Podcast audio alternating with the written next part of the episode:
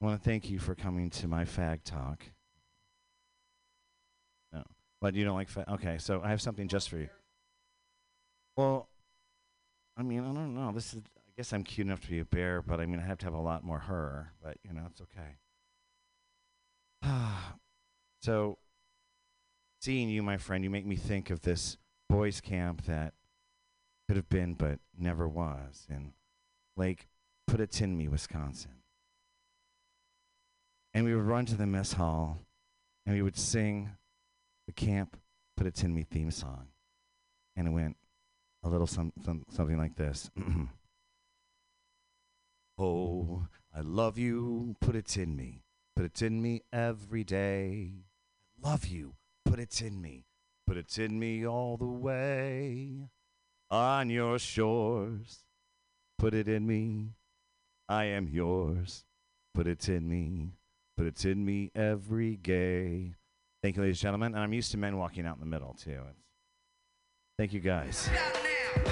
Yay! Brady, so brave doing crowd work with a room full of comedians. So brave. All right, uh, your next comedian, one of my favorite people in San Francisco. Clap your hands together for Lauren Kraut. Yay! Thank you, Pam. Thank you, everybody, Monday night people. All right. Um, I used to be more in touch with my body, and not in that way. Must everything be about sex with you people? Jeez. No, I'm talking about that that uh, thing that you get when you you exercise or do you know yoga or something. I don't know. I don't do that kind of shit. I pretty much live in my head. And don't take that the wrong way either, you twisted lot. No, I mean, I have conversations in my head all the time. Like, why is that guy frowning? Is he mad at me? No, I think he's just crabby like that. Are you sure? I think it's me. Well, I know one thing I am in touch with my feelings, and I can feel you wanted a better ending to this joke. So did I. All right. Uh, do you think cavemen knew that they had to have eight hours of sleep? And how could they tell? Did they? I think about. I woke up one day at two o'clock in the morning thinking about this. If they have, if the word came on down high from the Cavemen's of, um, Physicians Association and it said eight hours of sleep is optimal, and all the cave people said to themselves, "We want to comply. Let's do this. What is an hour? And where do I get eight of them?" And then they said, Bam Bam, go to sleep. Wake up when the cock crows. Because we don't. That needs a better ending if you guys have a suggestion, because I've been working on it and I, I'm hitting a block. Um, what is this one? Oh, because I. Oh, no, that's. another- Oh, I've been depressed um, about half of my. I've been clinically depressed about half of my life. Here's a depressing thought. Sorry. Here's a depressing thought. I've been clinically depressed almost half my life. Here's an uplifting thought. At last count, 27 of my various therapist kids attended Stanford, Harvard, and Yale. Coincidence? I don't think so. Here's another depressing thought. I have a BA in English and theater, a master's in creative writing, a teaching credential, and a certificate of completion from Columbia University School of Bartending. All true. And yet I stand before you without a steady job. Here's an uplifting thought. At my last set, I got a free drink ticket. Comedy pays! Here's another depressing thought. Most women my age are married or in a relationship, have kids and grandkids, and good jobs and nice homes in Walnut Creek. I have none of those things. Here's a depressing thought. Most women my age are, or here's an uplifting thought. I'll get this right yet. Most women my age are dead. well, that's probably not a good. I'll work on that and get back to you. Thank you. Uh, you ever notice how once you start writing things down on little slips of paper, that you have little slips of paper everywhere and post-its in all different colors and not line paper and three by five cards, and and pretty soon you're got a mountain of little paper scripts of paper telling you that you're a failure because you can't have a book or a phone like you know normal people. And okay, that's still working on that one. I mean, thank you. Um, that goes to this paper. See, this is old school here. Because I have OCD, people have asked me to explain the difference between obsessions and compulsions. When you have obsessions, you worry a lot. You avoid unlucky things like raisins. When you have compulsions, you repeat certain actions over and over. You touch and count whatever says, touch me, count me. Should you have both and you obsess all day about your compulsions, then you're fucked. did I touch the kitchen table? When I left the kitchen, did I touch the table? It's Monday. I fight crime on Mondays. All right, there's some people in the other room I have to count. Thanks very much. Yay, Lauren Kraut with new jokes. Yeah. Yeah, the caveman joke thing, I was thinking too. I was to say pictures, something like the, their alarm is that they have to write, draw a picture on the wall or something, or that. th- right. But, or that the saber toothed tiger has to wake them up, or. But.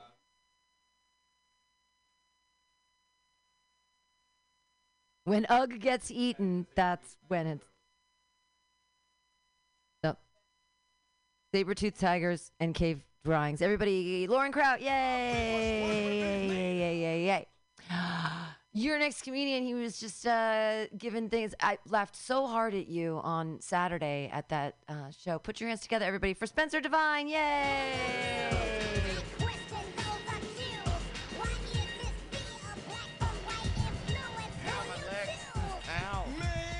I had a day. Uh, I walked what 14,000 steps, got a three PS3, and shoved a Muni cop. Uh, so I'm living real hard. He, g- it, they're not real cops. They can't impede your exit. They're not allowed to touch you. Just saying. And there's like, oh, there's a there's a camera. You can't push me. There's a camera. And I'm like, what are you gonna take it back to Muni CSI and and really crack down on every bearded dude that you find that didn't pay for the bus? It's all of them. None of us paid for the bus.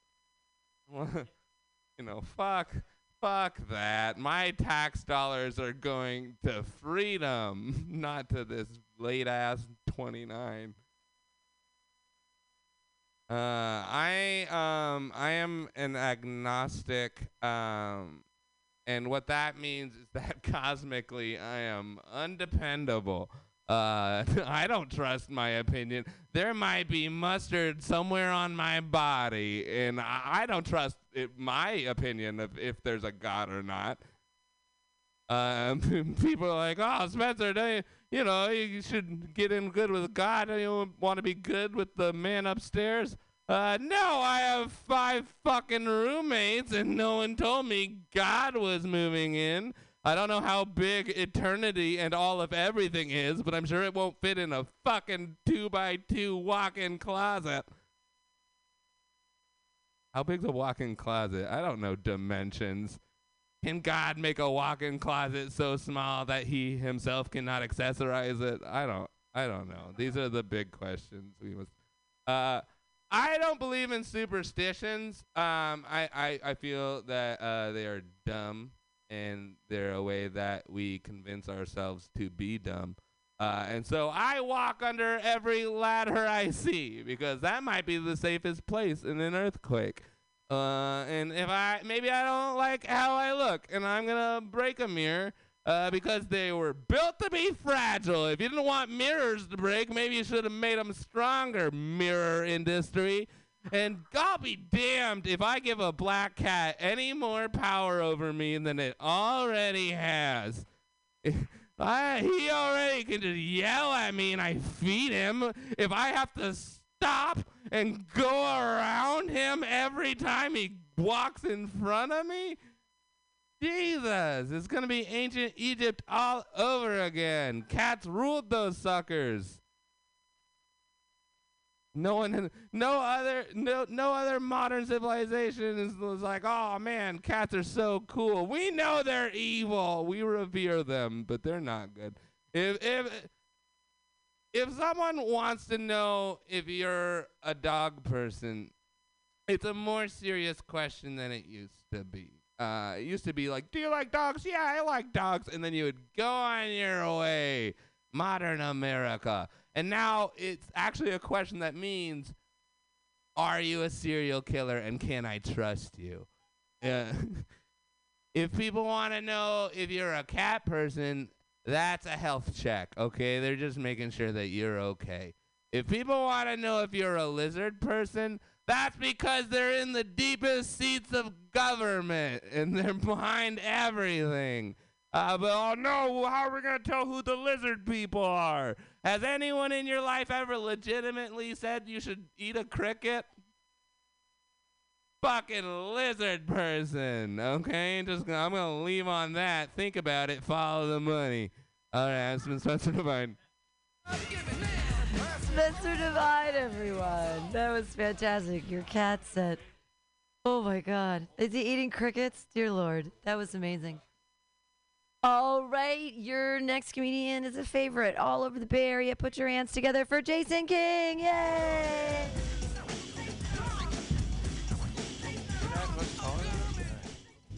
How's it going, everybody? Make some noise for yourselves. We're doing the work. We're doing the work. Hell yeah. Good set last night, dog. Cool. We root for each other.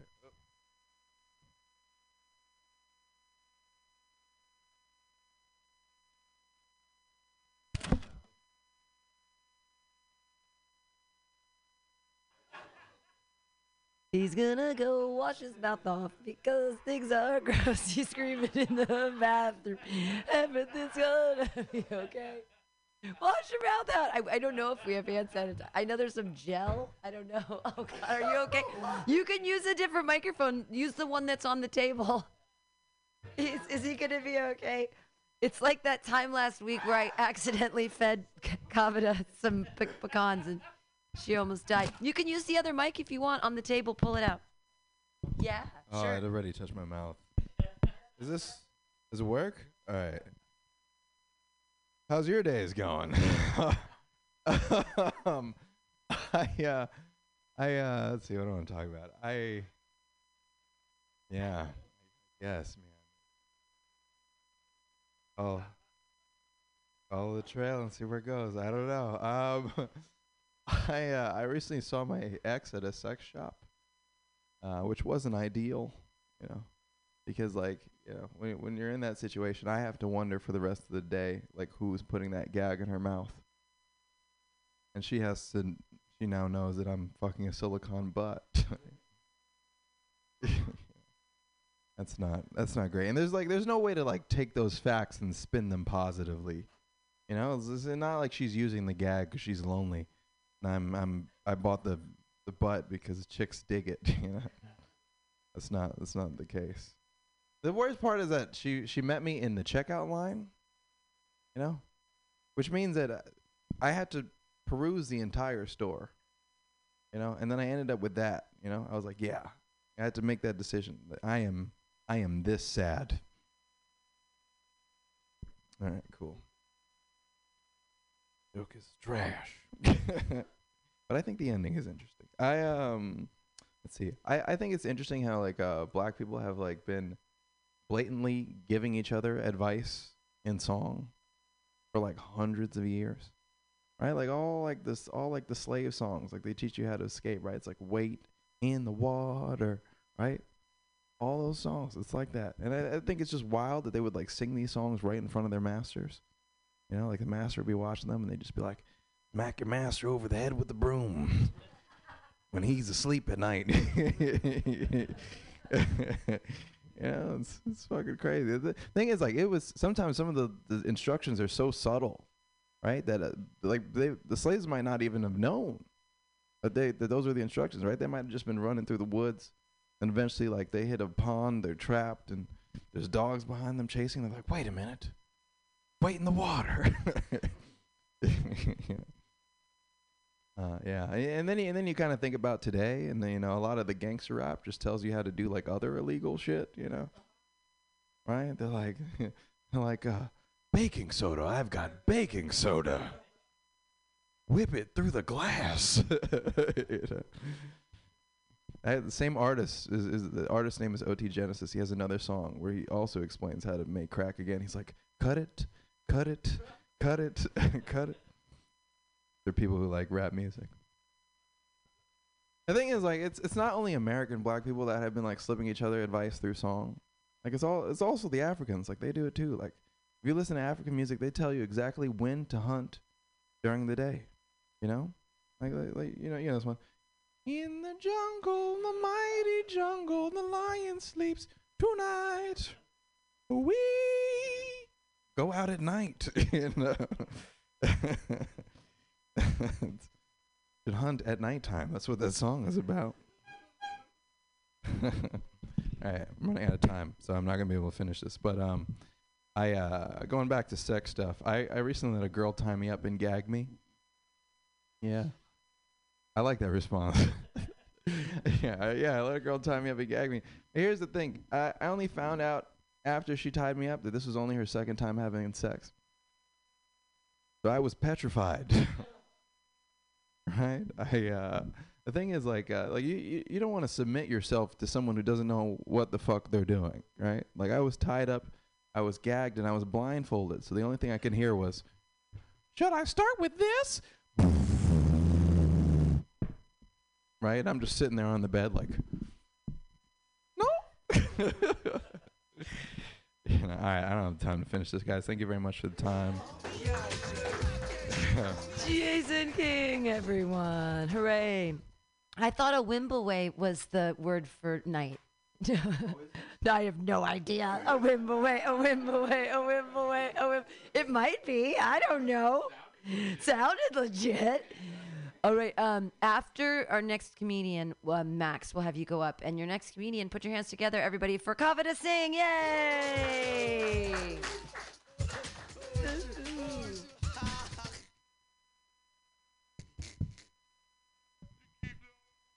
This mic? You can use either one. That the other one was like this Mike Spencer sort of spit into, but it's your choice.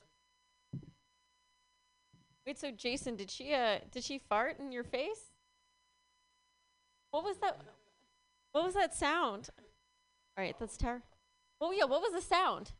Come out. Oh, oh, dude, that sounded like she was like taking a dump on your face, right? Am I right? Okay. um, okay, so uh, I'm gonna go home for the holidays. Uh, I'm not too excited to to go home. I feel like my mom feels less of my mom ever since she became a grandma. You know, like all of her attention has been diverted away from me and towards towards this like two foot babbling shit show. Um, and it makes me mad because like anytime she like waddles around the house running around half naked, it's like cute. But anytime I do it, it's like disturbing and traumatizes our accountant. You know, it just doesn't feel fair. Um, and yeah, no, I, I, it's like sometimes I just want to talk to my my niece and just be like, you know what? The unbalanced raisinette, that's my mom. That's my mom. Okay? You have your mom, the well adjusted, dimply one with the skincare routine. And then just shove her, you know? We can shove babies. You, their, their diapers are basically trampolines. I don't know. Um, I feel like I, I feel like I am a pretty good granddaughter, but um, my grandma makes me want to kill her too. Like uh, over the summer, uh, she she got COVID and she just like mass infected everyone in my family, and so my parents like at night made me check her oxygen levels, right? Um, and it was so low. I was like, ah, like was like, all right, mom. Uh, good news and bad news. Good news, she's dead. Bad news is that she's come back as a vampire. Like it was just so disturbingly low. Um, my mom was like freaking out. She's like, "Oh my god, why is her O2 so low?" And I was like, "You know how Nani likes attention. You know, like I just I just feel like her brain was like, "Okay, no one has talked to me for 2 minutes. Body, shut the valves. Like nothing goes in, nothing comes out." Um, but yeah, no, my parents were like, "Oh my god, to take her to the hospital." And I was like, "Wait." And I just go and I like put the little O2 finger, and I'm just fine, you know. But I mean, you know, we ended up going to the hospital, okay. But you know, we were waiting in the ER for six hours, and you know what? If you're waiting in the ER for six hours, eventually your body just like sorts itself out. You know, like you could be spiraling for six hours. You could be spiraling for one hour, and then eventually your body is like, maybe I should just breathe. Um. Anyway, I don't know. I don't know why. I'm just talking. Uh.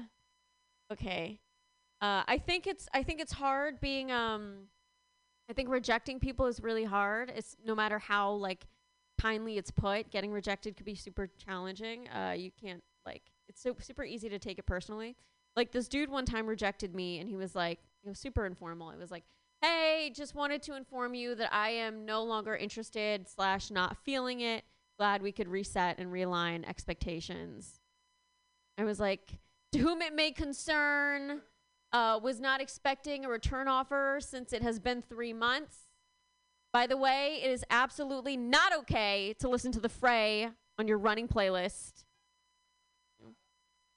Not normal. I didn't work on anything. Um, I feel like I'm good. Yeah. Okay. Thanks. Yay! Cover it up. What's the fray? I'm really old and out of touch. The fray? I don't, I don't even know what that is. I am so out of touch. Oh, I know that song. Okay, okay, okay. That's I got it. I get your joke.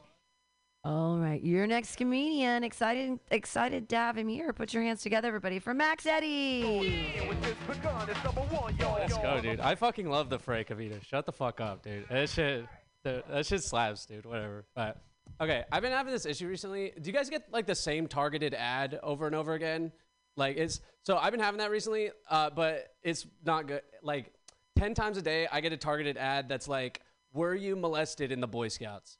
Which is it's like it's not the time you know ever you know like i'm just i'm searching for tchotchkes on amazon and amazon's like max something happened. Like it's it's not like that's it, the crazy thing too is i was in the boy scouts.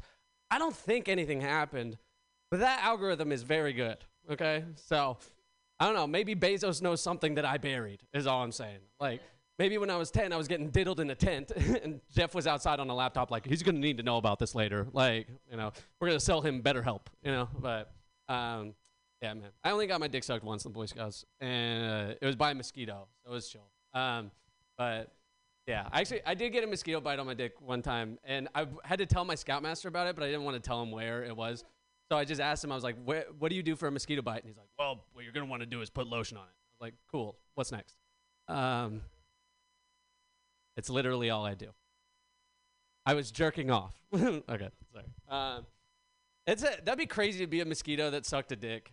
Like, cause, like you can't you can't like go back to arms and legs and shit, right? Like, that's the holy grail. Like that's it's all blood. Like it's like imagine being a mosquito trying to explain it to your friends. Like, dude, I swear to God, between his legs, like, like, is everything like he saw a pretty lady and just like um um and. I was like, man, you got fucking malaria. Shut the fuck up, bro. Um, mosquitoes from the projects. So, um, it's a fucking down mosquito. Um, yeah. Uh, this is dumb. I don't know if it's even a joke yet, but it did happen to me today. Uh, a dog ran up to me at Golden Gate Park today, and I pet I pet the dog because it was licking me. The owner was like, "Don't pet my dog. What are you doing?" I was like, "I don't. I, you came on to me. Like that's." that's like that's I like like um or what I don't know but um and she was like it, she's a service dog. And I was like oh what's wrong with you? Uh, I didn't say that but that'd been fun but um uh, I was like I don't, how am I supposed to know that? And she's like she's wearing a vest. And I was like I don't know you just seem like the kind of cunt that would dress up their dog. Uh like yeah that or she works for the Salvation Army I don't really know but um but uh, then uh, she said she hit me with the line of like, "Would you pet somebody who's at work? Like the dog is at work right now. Would you pet somebody who's at work?" And I'm like, "If I paid for it, like, uh, if I paid extra, I should have said extra. That would have been funnier." But um, yeah, the dog is a stripper, and I had sex with it. Um, Is that is that a good end to the joke? I had sex with a dog, like sexual. Can you could you stand up while you clap, John, please? um, go ahead. Thank you. Um, do I have anything else? I'm. Oh, uh, did you guys know that um, men uh, go to the doctor less than women? Like that's so that's so funny that like men will literally die before they like ask anybody for help. Like just like fucking having a heart attack. Like no, I'm fucking good. Like oh fuck. Um, it's it's just it's so funny to me. Like you're literally you're like I'm fucking. ma-" It's like no, you're dead, dude. Like it's just um. Yeah, no, men go to the doctor less than women, and uh, real men don't go to the doctor at all. Okay, that's that's what I say. Okay, I've had a ringing in my ears for eight eight months. Uh, my sister says it's tinnitus. I call it freedom. Okay, I do, and I say let freedom ring. Honestly, let freedom ring. Like, it's yeah, it's dumb. Uh, but um, yeah, um, I think. Um, did you guys like the part where I had sex with a dog? Was that where I had sexual? It was it was doggy style. Uh, just FYI. I don't know if I mentioned that part. Um, no, you guys are great. Thank you. Bye.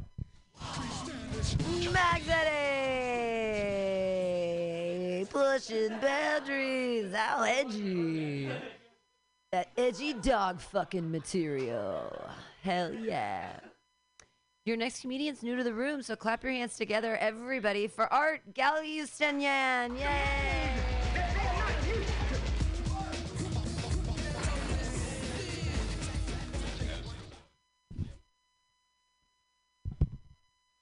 You are an alpha male. You fuck dogs, don't go to the doctor. Real, real alpha male shit. I like that. All right, guys. Um, I'm from San Francisco, but I think San Francisco is weird because in San Francisco, it's easier to come out as gay than it is as a Joe Rogan fan. You know what I mean? I've lived in San Francisco for 20 years, but I'm actually an immigrant. And like my family and I have gone through some real struggles and hardships before we got here, you know, like violence, discrimination, my parents refugees, all that. And a lot of immigrants relate to this, right? They got similar backgrounds. But I got this coworker that always tries to relate to me on immigrant shit. She'll always say shit like, art that really resonates with me because, as you know, I'm an immigrant myself. And it pisses me off because she's from Canada. You know what I mean? Like two, three years ago in my country, where I'm from, Armenia, we were fighting a war for like our survival. Two, three years ago, Canada was fighting the Golden State Warriors for an NBA championship. You know what I mean? It's not the same. But I'm Armenian. I actually lived in Russia for 10 years. Some of that Russian thinking rubbed off on me because I look at Canada and I'll just think like, damn, that's like America's Ukraine. You know what I mean? We should take them over. All right, enough shitting on Canada. Um, when I was in my early 20s, I got arrested and I went to jail, which sounds badass, but it's stupid because I got arrested in San Francisco for weed,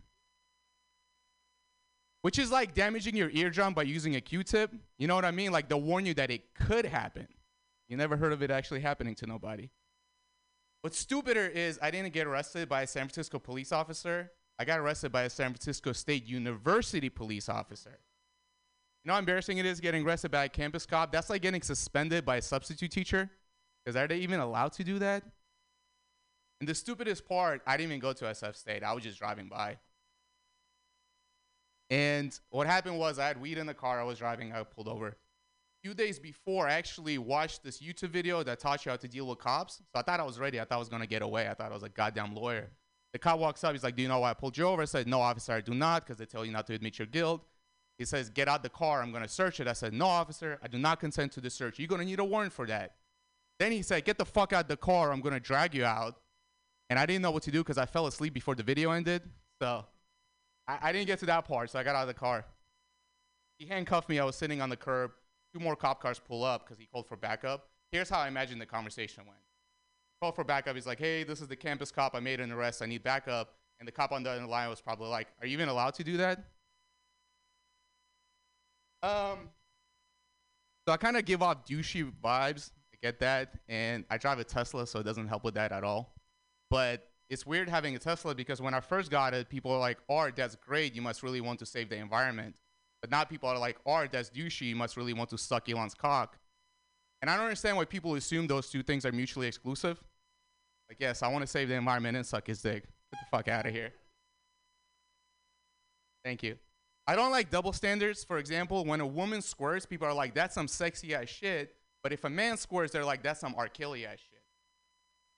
It's the same pee. All right, let's see what else I got. All right, that's it. Thank you, guys. Clap your hands together for art, everyone. Yay. Yay. Thanks for coming and being here. Yeah, I know. Squirting, huh? I mean, okay. Yeah, I don't, I just, I, I just, I hate doing um, laundry. I only pee on people in the shower. That's just, you know, the way to get it done. Your next comedian, I don't know where he pees on people. Put your hands together for Dorian Trung. Yay.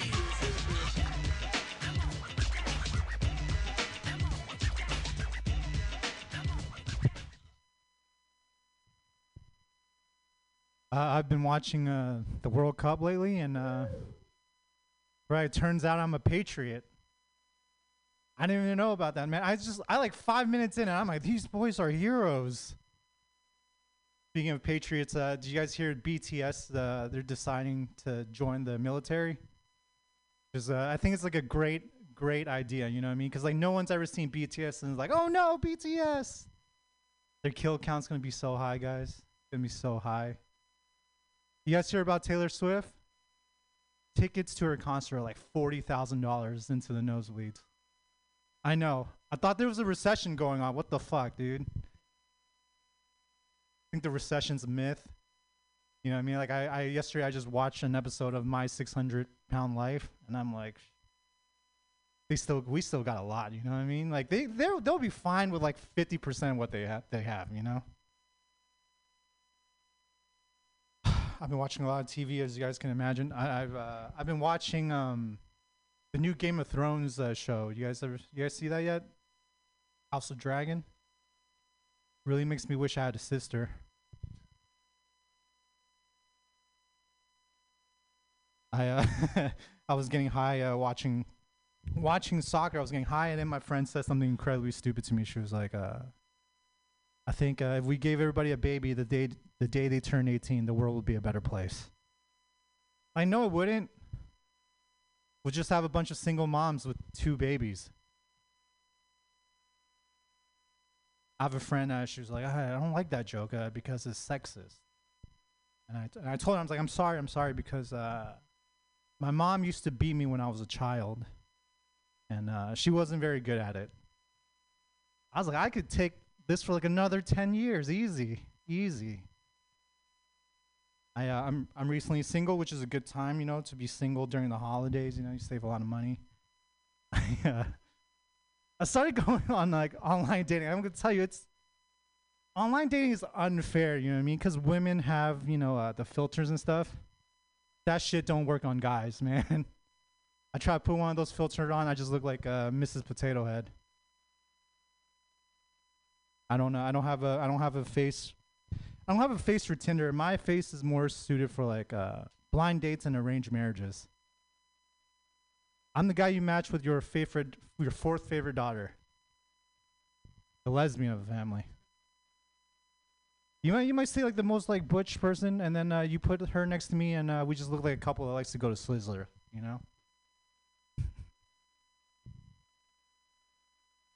How much time do I have, Pam? Oh, nice, nice, nice. I uh, my friend, uh, my friend's a huge Kanye supporter. He uh, dressed up as Kanye for Halloween recently.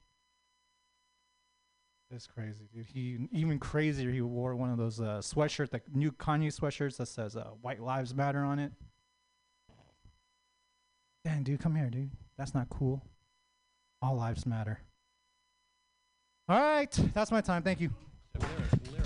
Dorian Trung, everyone. Go see his show every other Friday at Emperor Norton's Boozeland, 7 o'clock every other Friday.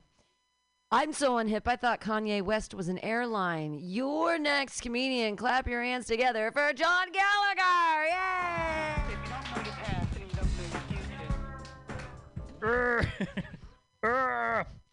hey, guys, we Twitter finally did it. We took a picture of an ant's face. Huh? Don't you love that? Everybody was waiting for. We finally used Twitter to take pictures of ants' faces. Everybody was counting down the days, and boy, oh boy, it's finally here. Uh, there was they, did that for real, and they put this picture of like an ant's face on Twitter, and they're like, "Look at how does, doesn't this look weird?" I mean, and you're like, Oh, you mean the thing with a skeleton on the outside of its body and six legs? His face is weird. It's like, yeah, okay, yeah, I can buy that.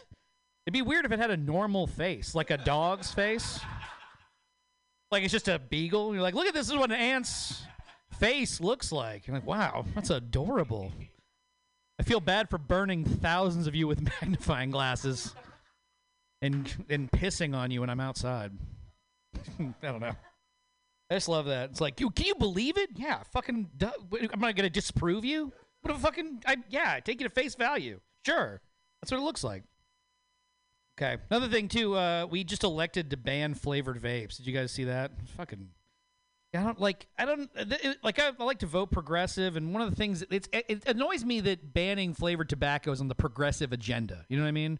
It's like, what is progressive about you know making candy flavors go away? I don't know. Like this seems like a pretty stupid decision.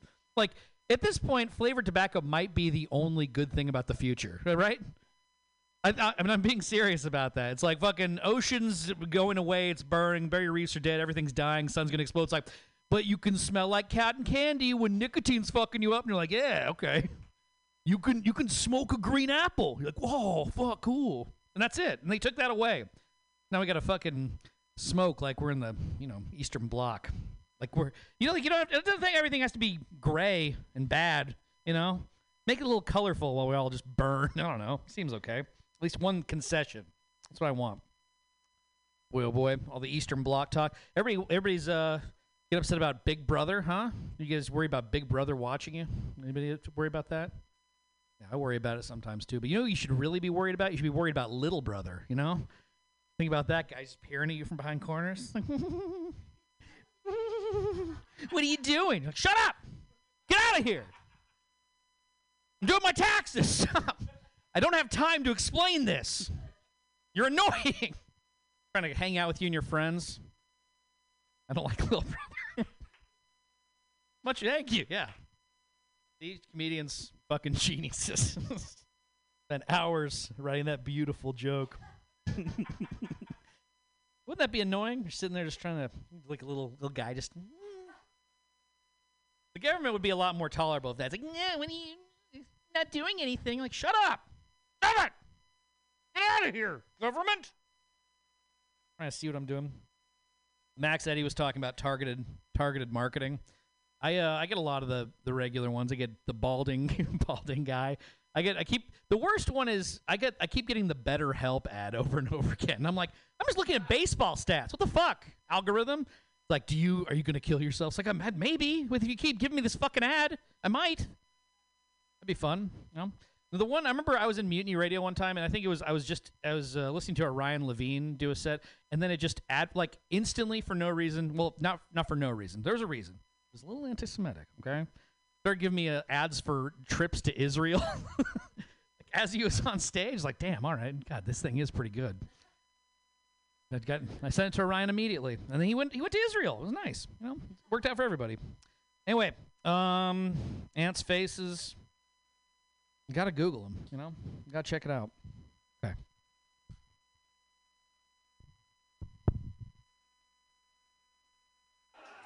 Yay! Yay! Yay! John Gallagher! Yay! He just like ghosted the stage. I was like, oh, oh, he's done. Okay, that was awesome. Yay! Yay! And then yay. All right, your next comedian. Clap your hands together, everybody, for Denise Lee. Yay!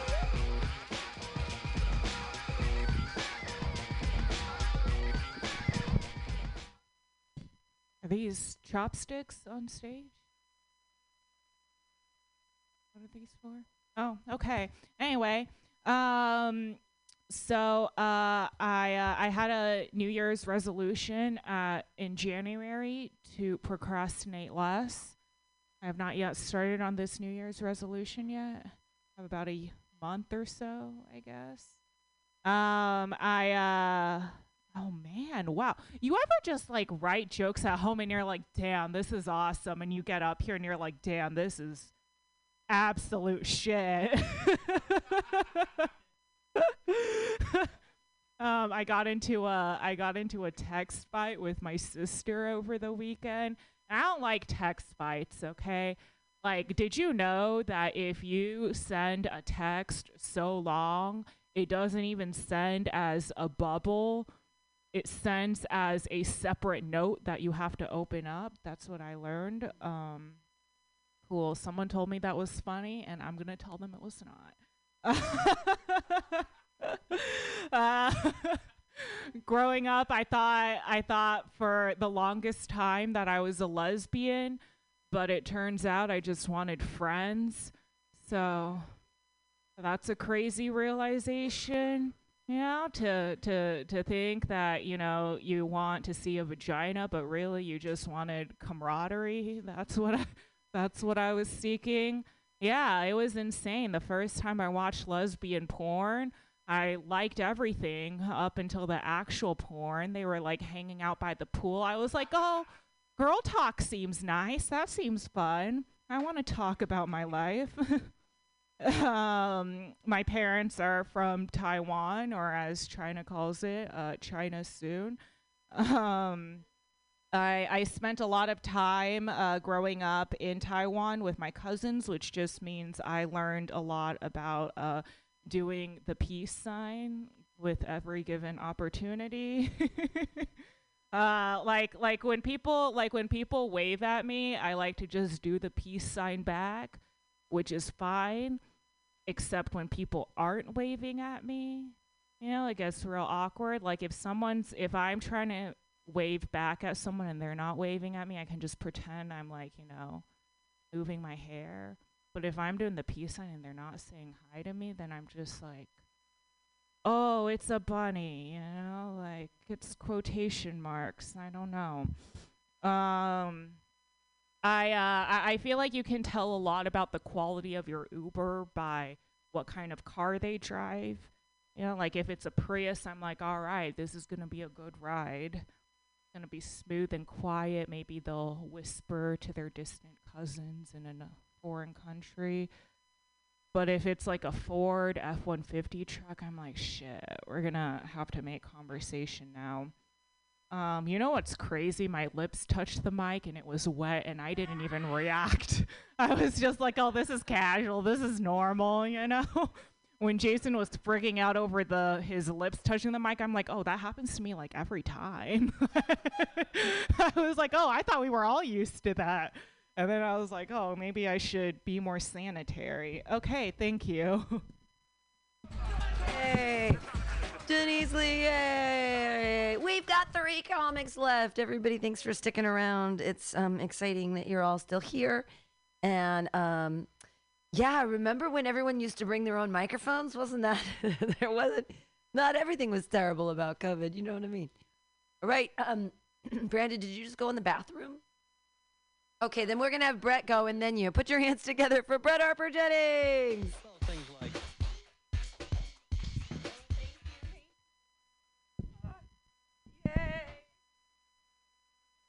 Ah, okay. Um, I I think uh I think it doesn't really matter. It's a small room. Um, I don't. Okay, cool. Oh God, I do. Um, I I think people are too comfortable t- uh talking to me. Uh, I think they conf- they confess things. I was on a date, and within 15 minutes, he was trying to like promote eugenics. He was like, if it had been used as it had been intended to, it was a, would have been a good thing. And like he was Jewish, and so that was also confusing, because he was saying that like in Nazi Germany, like Jews would have come out on top, so eugenics was a good thing. And I was like, uh, maybe, like, cause I didn't want to, I didn't know how to get out of it. Um, and then, and then, but he was really like uh gross. Um. he and he he got like a giant pretzel with mustard and and instead he wouldn't dip the pretzel in the mustard. He would kind of just like spin it around like on top. He would like graze it and then eat it. Uh, and so i started i was like you know dip dip the pretzel. Uh, so i was like yelling at him to dip the pretzel. I was like just dip it. And he was like no but it's too the spice of the mustard is too much. There's too much vinegar. And i was like dip it dip it. And and then he started dipping it. And then he started crying because there was too much vinegar in the mustard and I was like this is the person who's promoting eugenics. like this is I was like, you wouldn't survive and he was like, I'm sorry and I was like, Okay. Um, we're friends now. um, my mom, uh, she's she's the funniest person I know. I think she's so funny.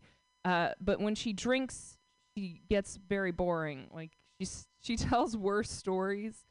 Uh, we were at Thanksgiving and she went into this like 20 minute story about our thermostat. She was like, there were so many wires. And I was like, ah, you should tell them about the threesome with the drug dealer. Like, that was such a better story.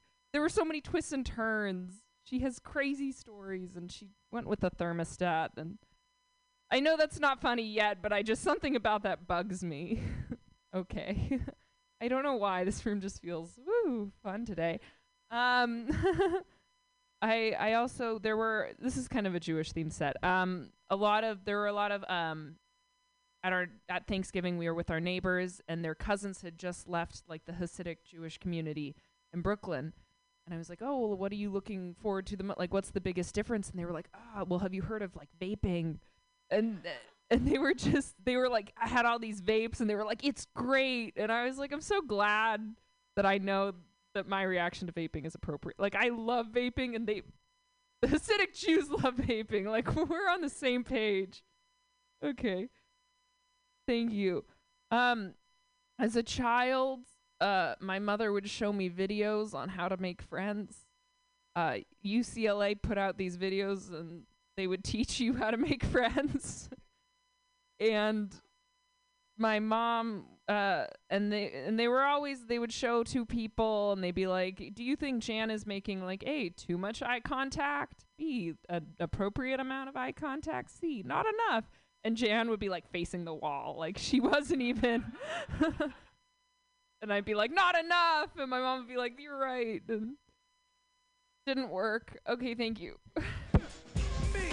Brett Harper Jennings, everyone. We have two comics left. Stick around. Your next one. Put your hands together for Brandon. Yay! My 98 was 87 on the record, yo. So now I go Bronco. Holy shit. Yes. Thank you. Thank you. Uh, Pam, I'm sorry for putting my hand on your hand when you were about to squonk the horn. I was just trying to have a bonding moment. My bad, bruh. Uh, uh, welcome. Welcome, ladies and gentlemen, to another episode of uh, Who Let This Nigga on the Stage. Don't look like that, sir. Nah, it was crazy. It's uh, it, it it's it's it's wild. Newman was here. He gone now. He was talking about like drooling and certain dreams he had and sexual exploits. So I'm just gonna kind of just riff off of what he was talking about. First off, I had this crazy dream. Uh, I was kicking it with Dave Chappelle, and in my dream, I had asked him like, "Yo, can I write jokes for you?" And he told me no. And I woke up like, damn, nigga, even in my dreams, my dreams don't come true. It's like, shit, I, I gotta start thinking more positively. This shit's starting to affect my subconscious. Uh, fucking, and then Newman was also talking about like, I feel like a lot of people up here was talking about a lot of freak shit they be into. So I just might as well just go out and just just jump out the window on y'all. Um, I was hooking up, and I know right now anti-Semitism is like a hot topic in the comedy uh circuit. I was hooking up with this beautiful Jewish girl. She had the fatty. And then at one point, uh, I, I jacked off on her titties. And then I licked my semen off her titties and then spit it in her mouth. I heard from this bitch since. You know what I mean? Like, she's, I haven't heard, and she was so upset at me when I did it too. She's like, oh my God, like, what would you do? And I was like, damn, bitch, I was just trying to show you a better life. Like, I was trying to be cute and adventurous and shit. I, I didn't know this was the vanilla sex hour. I was trying to take you down that rocky road, nigga. Like, what the fuck? Yeah, man. Uh, did anybody see the Black Panther movie? That new one, Wakanda Forever? Yeah, good. Don't, don't. As as an African American person, don't watch that shit. That shit was horrible. Everybody in Marvel Studios needs their ass whooped. Like, I don't understand. I'm trying to understand who greenlit this movie. Like, why would they think it's cool to make a movie about a Mexican man punching black lesbians for three hours? I was confused, very confused. I understand, but they made it, you watched it, so whatever. Um, yeah, fucking. Uh, hold on, time out. I'm just just going through, just going through the motions. Oh, You know what? After I got done watching Wakanda Forever, you know what I've been thinking about recently? I don't I don't trust people, non-black people, who just ride with black people on every situation. They just they just they just defend them on every situation. It's like I'm a black man. Even I sometimes like fuck these niggas. These niggas is stupid as hell. You know what I'm saying? It's like really you riding with niggas on everything. Like I don't, I don't, I don't, I don't trust you. I have this, uh, I have this joke sometimes where I'll just go on stage and just be like, Black Lives Matter. Sometimes just to see how people's, just to see, just to see how people react to that shit. Like I remember I said that shit one time, and this, and this white woman was like, I was like, yeah, I don't trust you. Yeah, I don't, I don't trust you. Like for for for example, Pam, Pam, and I say this respectfully. Say for instance, you're having a one night stand with a black man, and this nigga had erectile dysfunction. His life will not matter to you tomorrow morning. you're gonna ghost him. I know it, and you know it. Okay, Black Lives Matter. Sometimes, damn it. Fuck. I just have to get that off my chest. Uh, uh, what else did I want to talk about? What else did I want to get off my chest? Oh, oh, okay. I know that right now this whole yay thing and and Adidas and whatever. Uh, okay. So there's this sushi restaurant in Los Angeles called Meshuga for sushi. I thought Meshuga was, j- haha. I thought Meshuga was Japanese. Meshuga is actually is it is it Hebrew or or Yiddish? Is it Yiddish? It's Yiddish for crazy. If you know anything about the history of the, the fucking shit, you understand how that's a troll move. It's a troll move. It's it's and it is a Jewish owned sushi shop. That's a troll move. But then on top of that, they have Japanese people making the sushi. That's a super troll move. But see, God works in mysterious ways. This is why God made me an African American man who tells jokes and not a Japanese man who works at Meshuga for sushi. Because if it was me, I would have pulled the ultimate troll move and came out with the Holocaust roll. Now, I don't know exactly what the ingredients would be outside of gefilte fish, but what I do know is that that sushi would have been deep fried. Okay, is that, is that my thing? Okay, I'm sorry. I I, saw, I made a I, I made a I made an anti-Semitism joke. Now I got the horn. All right. Uh, okay. I'm just fucking with you, Pam. I, I I've already I've already proved myself to you. I've made you laugh so many times, so it's like it's it's cool. Oh no, I'm just joking with you. Um Got you. Um one thing I pride myself on as an African American comedian is that I don't really make a lot of jokes about white women. Cause it's like, you know, we, we get it and, and, and they get it. They're evil. But I understand like like I feel like white women kind of have more sociopathic tendencies than most people. You're at Um, six minutes. You gotta be done. Okay, you gotta okay, be done. okay, Last word, seconds, go. I have nothing else to say. I'm drunk and I'm glad you guys are here. Brandon, everyone, hooray! I'm sorry, everyone else did four minutes and you did six, and it's still my turn. Okay. Put yeah, because you didn't hear the minute light at three like everyone else did. Your last comedian is me. Yay!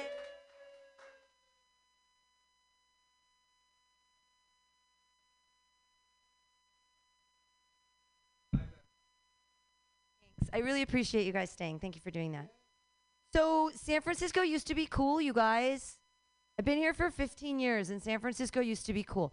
I came back from Thanksgiving, and I was walking up the street, and I was in a Thanksgiving mood, you know? And there was a guy, and I smiled at him, and I said, Happy holidays. And then he looked at me, and he went, I'll give you $10 to make out with me. And I looked at him, and I said, Why did you have to make it gross? Like, we had a really nice moment there for a second. I was trying to be nice. I never say happy holidays to people on the street. I was in a fucking holiday mood. I decided to be gracious, and he made it gross. Why? Why, San Francisco? It's disgusting. Like, it's the soul sucking wasteland of Teslas. There's there's a guy driving a Tesla, and then there's a guy with no shoes. And I'm like, ah, and you're only offering me 10 bucks to make out with you? Really? Me? I'm the man. Why? Not fair. Gross, San Francisco. pissed off at you. No, everything's. I'm sorry. The whole city's falling apart, and it's hilarious. Yay. Uh, no, you've noticed it. I mean, come on. How much poop is on this? It's so. I can't even. I can't even. I wrote. I wrote down the new things that I was thinking about. First, it was that that guy asked to make out with me, which was horrible, and I really wanted to be in a good, happy mood. And the thing that made me so upset is that I'm not ever. I never. I'm usually just like looking down. I was in a festive mood. Like, far be it for me to actually be nice to people. Like, I never do it, and I chose to do it. And you know what San Francisco said? Fuck you. Don't be nice. Be mean. Have a scowl on your face so that someone will go like, hey. Five bucks if you'll smile. I'm like, like, I'll take the five dollars for the smile, but I'm not gonna make out with the guy on the corner, no matter how much. Huck, I had the other thing written down. It said, SF sucks now. I have my new, you'll love this. Okay, so I took some acid the other day to try to get my head together. Did not work at all. It did not, didn't help at all. And I couldn't stop thinking about breast milk, like how, well, it's just, it's a gland. We've got a gland in our body. And I never used mine or whatever, but I still have them and they're fetishized and it's weird. And so there's a gland in our body that secretes a liquid that has both caloric and nutritive content and we use it to feed children. And then we like do it to animals and we make them. And then when you when you pull it from a cow it kind of looks like a dick. And i was like this is weird. And the thing that makes me crazy is that why are you know we homogenize it we pasteurize it and nobody's thought to do this to men. So before the before you think i'm advocating for babies to suck dick that's not what i'm saying. What i'm saying is that we can take the jizz and it has caloric and nutritive content and we could maybe pasteurize it and homogenize it and like make it into a nut butter right and you have the key to solving world hunger in your nutsack you selfish assholes that's how i know men are the worst is you're like let's let's let's enslave an entire species of animal and we're to use their bodies for food when you have the food inside you all the time and the only smart people are the gay guys because they're eating this shit up. That's why they're so fucking skinny. That's why they're twinks. They're so pretty and skinny because all they're eating is cum. They know the secret. There's nut butter. And I think, I think, I knew you'd like this joke. I knew that this is John Gallagher's. The thing is that what I think is that I think we've been missing out on the whole alchemy from the beginning. We, we take, if you take breast milk and jizz and put it together and leave it out on the counter, it turns into cheese.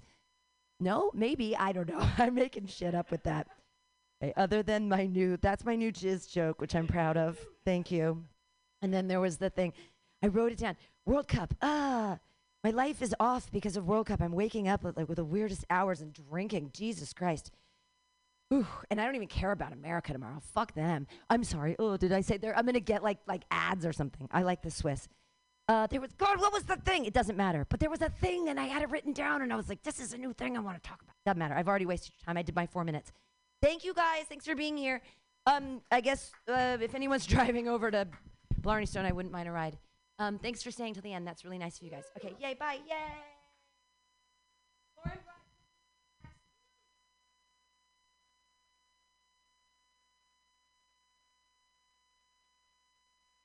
I smell the smoke from all around.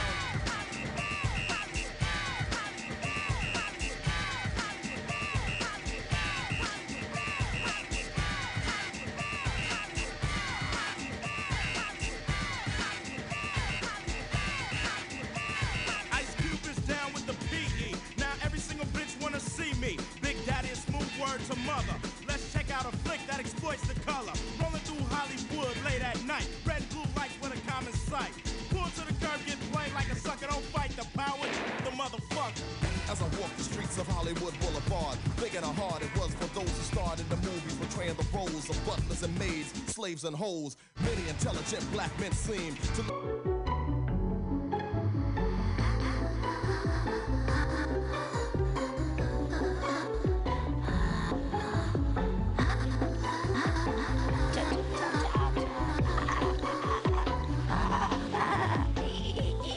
Hey, we're back in studio. I'm joined by Latoya, the Sheriff of Truth. Hi. Oh my God, Oh my we're back in studio. Oh my We're together in the same place at the same time. Oh, the sun is out. It's after nice. the rain. Yeah, it's good in San Francisco right now. Happy holidays, ho ho days. We're already at the end of this goddamn year. Yeah, what somebody I'm so glad about the rain cuz the poop, the poop is getting egregious here. It is. oh, It's it's It is- terrible. it is um not okay. You know they um, and it's going to get worse too because I was watching the news and they just was talking about they just closed down the uh, injection site. Oh, right there at uh, is it uh, the safe injection site on O'Farrell. oh not on O'Farrell. Oh, I'm sorry. It's um right at uh Civic Center. Okay. Oh, oh, the the place the Uh, but it's not. But it was al- called a transitional center or Yes, it was a um, transitional center. They'll help you with yeah, jobs and right, places. Right, and they closed that down. And they were giving out water and they had food and they were helping with like eyesight and all kinds of things. Shoes, socks. Yeah. Socks, socks, socks. Oh my God, when I see someone with six pairs of socks and it's wet out and I'm just like, you don't have any shoes, but you have six pairs of socks, but they're all wet. That sucks so badly. That's so bad. So But- I'm not worried about the human poop.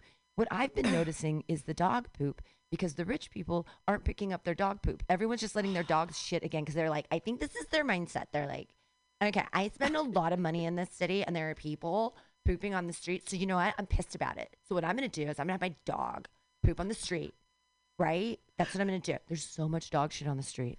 I I'm seeing all types of shit. Uh, Mhm. I don't. Some of it you can tell it's dog shit. Some of it I don't know. Question Man or beast, man or beast. But I'm just I am realizing that as expensive as this town is, and I we say this all the time, it's not worth the money to live here.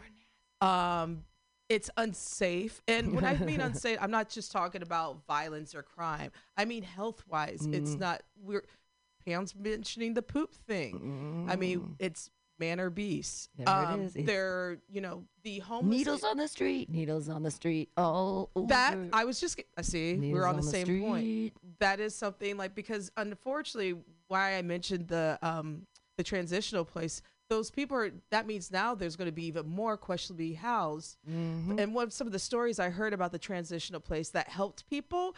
A couple of the people they interviewed were like, "Yeah, this place helped me find a job," and this other person was like, "I finally got housing through this place."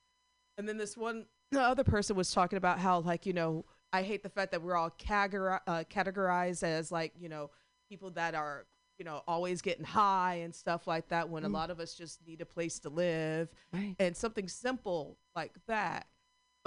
They lost their lease. It's been a year. And we hate poor people so much. Yes. Uh, that's I've just learned that. I think that's why we as Americans have always invested so much in our teeth, and then we didn't have insurance for dental for a while. So the on- that was one of the signs of wealth. Is if your teeth looked awesome, you were clearly wealthy because it's just outward sign of wealth. We also crazy on status symbols. You see, I saw someone with a Louis Vuitton vest on. And I was like, oh my God, is that real Louis Vuitton? And it was like the ugly LV thing. And it's like, oh my God.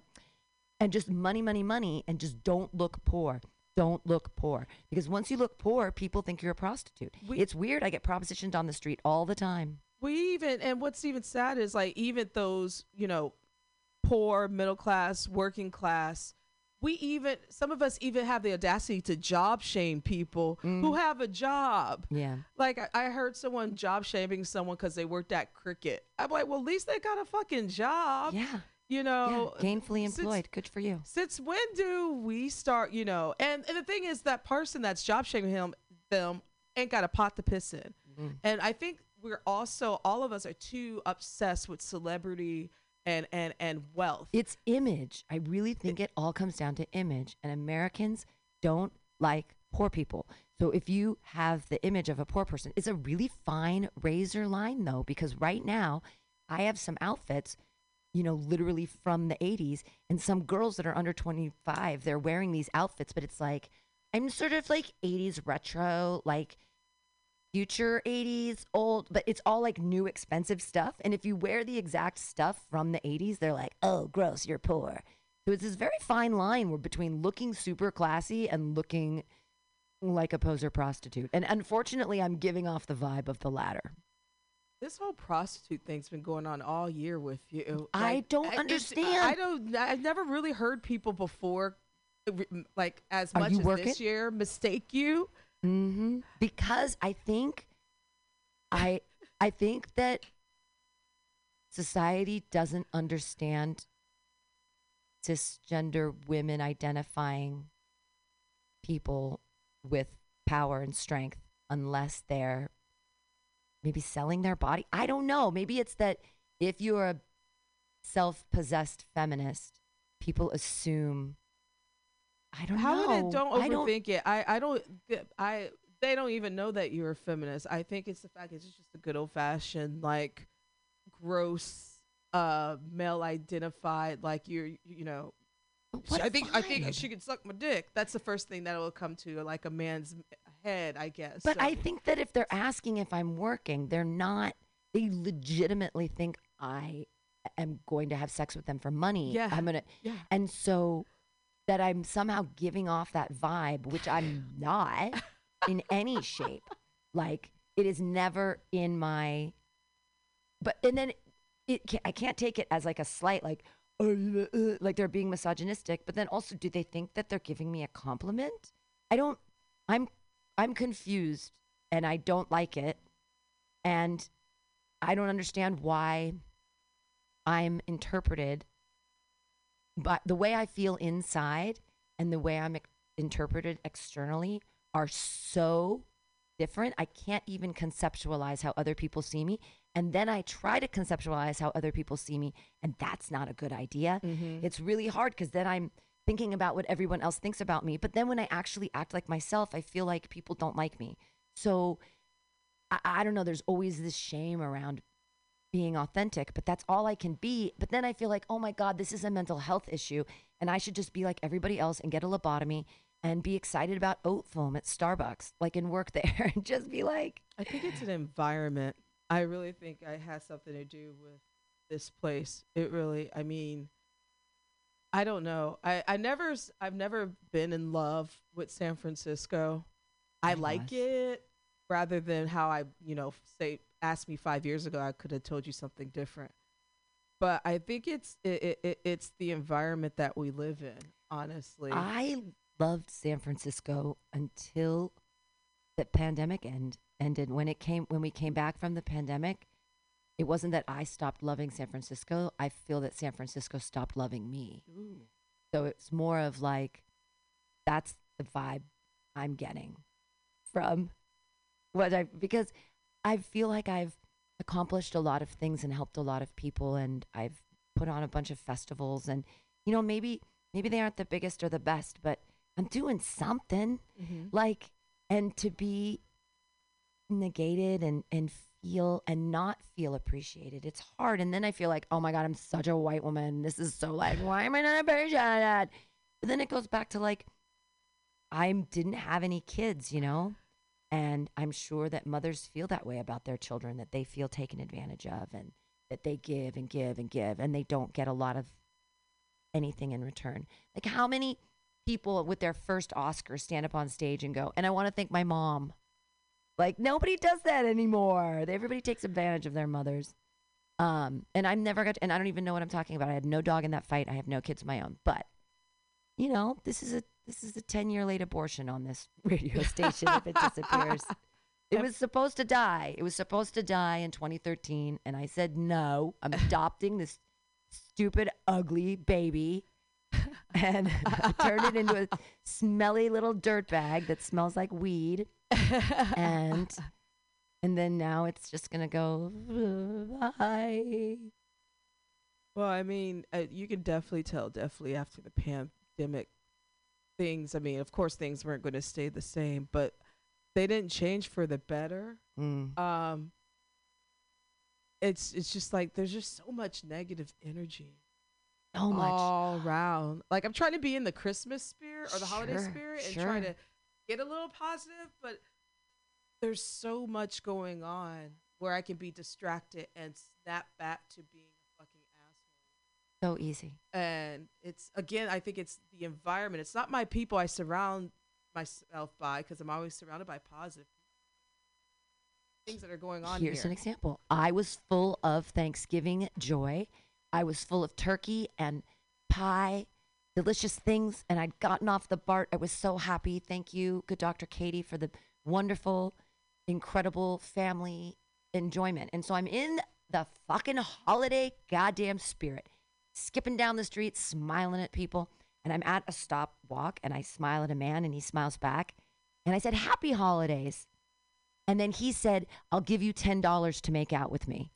Oh. story. True story. So I look back at him and I said, Ew. I said, why'd you have to make it gross? Like I was, I was being nice. And I walked really fast away. But so Ew. that's the ex- exact example of what San Francisco is right now. It's like you try to, if I'm walking down the street and I have a smile because I'm, God forbid, thinking about something fucking pleasant, someone will say something gross to me like, oh, girl, you got some teeth on you. Or like they'll say something. Rain on your goddamn parade. Well, it's like, can I have a joyful moment without somebody externally commenting on it or saying, like, ew, ah, I didn't ask to be noticed here. Maybe it's just that I'm not, because I specifically asked to be noticed in a certain context, I don't like it when it happens without without consent. Maybe that's it. Is when I stand on stage, I'm giving I'm giving the audience consent to judge me, to stare at me, to listen to me, to ignore me. But either way, the idea is that you're paying attention to me. I, you know, this this also melts into the whole people thinking, assuming that you are some kind of call girl. That's Yeah. the same. It's just like you know, when, when you're actually, how many people just go up to someone and say Happy Holidays, Happy Thanksgiving, you know, like I'm sorry he that smiled at me first. and that's and, And then I was like, and then I was like in the spirit. I was like, all right, hey, happy, happy holidays, man. and then then that killed and joy. then yeah, and then I'll pay you ten dollars to make out with me. Well, ten, motherfucker, ten dollars. You think I'm worth ten dollars? How poor do you think I am, mother? Like, oh, maybe $10, you can't even get a full bill with ten dollars. maybe for a hundred. Honestly, honestly, if you would have, if he would have, for a hundred dollars, I would have, I would have paused for a moment, and then said, "Give me the money first. and you would have to give him a certs. I don't know. I didn't look that closely at him. I just, kn- I just he breath. wasn't. anyone that invites himself to like to say that to me has bad. Well, I'm not gonna but- tongue the guy. Jesus Christ. I guess he said make out with me. That's different than kiss. Yeah. Well, see, now I'm like evaluating the whole thing. But there's a context for attention. And I don't know. I don't feel like we're at. Okay. And so, how about that then? Usually, for a while, I was looking like this, right? And I wasn't trying to. I mean, I, my colors match or whatever, but this isn't like a sexy Pam put together. I'm not like She's wearing not in like her cheerleading jacket. yeah, I'm not wearing like. Yeah. So sometimes I put myself together, and lately sometimes I've been wearing makeup, whatever. And when I do that, I honestly get more unwanted attention, and I, and I try to empathize and think, they think they're being nice to me because I'm old, and they think I don't get attention and that I want it. And I, but I do want attention. I just want it when I'm on stage. I don't think they think you look because you don't look your age. So I don't. I I would throw that out of the notion. See, know. and then here we are again. I'm trying to think about what other people are thinking, Yeah. which is not no. Who can do that? you're That's in your head too much. and people say that, and then it's I don't know what that means. I'm like I don't know. Is that I think too much? Jesus Christ! Did people tell Socrates he thought too much? Hey, Socrates, stop thinking so much, bro. There's a difference between thinking and being in your head. Like meaning being in your head to me is just like I'm over. I, I I'm tightening something that doesn't need to be tightened, or you know, I am Taking Just- things too seriously. Yes, yeah. Which will end up driving me crazy. And then also with that, I am battling the the angel and the demon on me with the insecurity issue Mhm. with being all in my head. Thinking that, oh, it's gonna turn into a me problem. Right. And I don't want when I'm already trying to work on thyself, I don't need that kind of How about this is what I've been trying to do lately? I've been trying to only speak when I actually have something meaningful to say that's not. And I've been trying. And then what ends up happening is that I just sit there silently. And then people think I'm standoffish. so it's like I can't win. if I quietly sit in the corner and try to look pleasant because I'm don't want to say anything negative and I don't have anything positive to add that's meaningful. And then I just sit there silently. Then, even with a pleasant, I try, and the only thing I can think in my head is just try to look pleasant. And, but then, but then I've heard that it, I look like I'm smug. So it's like if I try to look pleasant, I'm smug. If I if I frown, I'm a pissy pants in a bad mood. If I get drunk, then I'm uh, this wasted crazy bitch. If I act like myself, then everybody's mad at me later. It's like I can't win here. I don't I don't know who to be. I don't know what part to play. And the only one I like is the one where I'm on stage telling jokes. I like that. But then lately, comedians have been telling me that they don't like that and that I'm not funny. But I had two really killer performances on Saturday night.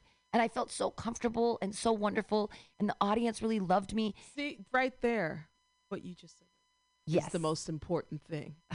Fuck. You need to stop worrying and trying to please those people who will probably never make it, who probably ain't that fucking funny. And obviously, they don't have the grace. I don't have to- grace. You, you got a little bit of grace. You got, you got, you got. I'm not just talking on stage either. I'm talking oh about in life as well. Way.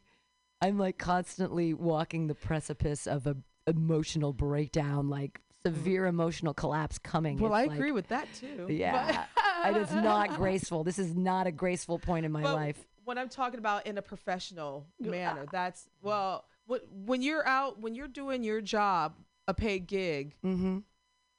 Oh, I get it done. That's yeah. that's what I'm talking about as Yeah. well. So that's why I said you Yeah. got some grace in you. When I work for Hella Funny, I because they pay me and I Mm-hmm. perform and the audiences are always good and they respect me and they make me feel like I'm a good comedian. And then I do and then I knock it out of the park every time. But when I get to a show and I feel like these people don't really like me, there's other people on the bill that don't think I'm funny. It's a small crowd. Blah, I mean all of these things. I love performing. I love it. But I hate I hate performing in front of other comedians because it's just I constantly feel like they don't think I'm funny. And I I- can't I just can't deal with it. You need to let those people go. I don't know how to do that because they're around me every day all the time. That's why I need to go somewhere else. like seriously. There's it's fine. I'm telling you, dude, the promised land of Greece is like I just I it's almost like I'd be retiring, but I'm not. Obviously, I'd be working really hard, like on a bunch of different things. I have my new I, I told you about this, my poetry book I want to work on. Mm-hmm. The land acknowledgement. Um, it's such a white lady thing to do. It's terrible. It's disgustingly white lady. But what else can I do except acknowledge that like I don't want to be the person that doesn't acknowledge that all of these things happened. I don't want to just skate on it and be like, "Woo, this was all manifest destiny. White people did it. Wahoo!" Eh, You know, like, "Whoa, I deserve every every single every single privilege I earned. I got it. I'm entitled to those." No, those were like fucking gifted and not even gifted, stolen. It's not a gift. So it was a gift from my parents and maybe from their parents, but 100, 200 years ago, it was stolen. Anyway, so the land acknowledgement book, I mean, and I think like once I have distance from San Francisco and California, because I've never lived anywhere outside of California, once I have that distance, I'll be able to create something with perspective, you know? So, didn't- I, forgot about that. Been yeah, I've never lived outside of California. You know, born in Livermore, moved, we were in Pleasanton for a minute, then Danville, then I was in San Diego, and then up back up in Davis. I, you know, I was a camp counselor in Santa Cruz Mountains for a while, so I'll count that for Oh, the summers.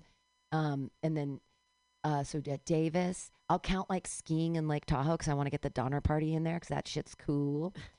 I did you did you hear all the crazy Donner Party stories? Did we talk about this? No, I So didn't the- even know you were a camp counselor. I was an ex camp counselor, so Oh, I never knew that. Oh yeah. All right, counselor. So I so I have all these different dots on the map to be able to explore what indigenous people lived there first.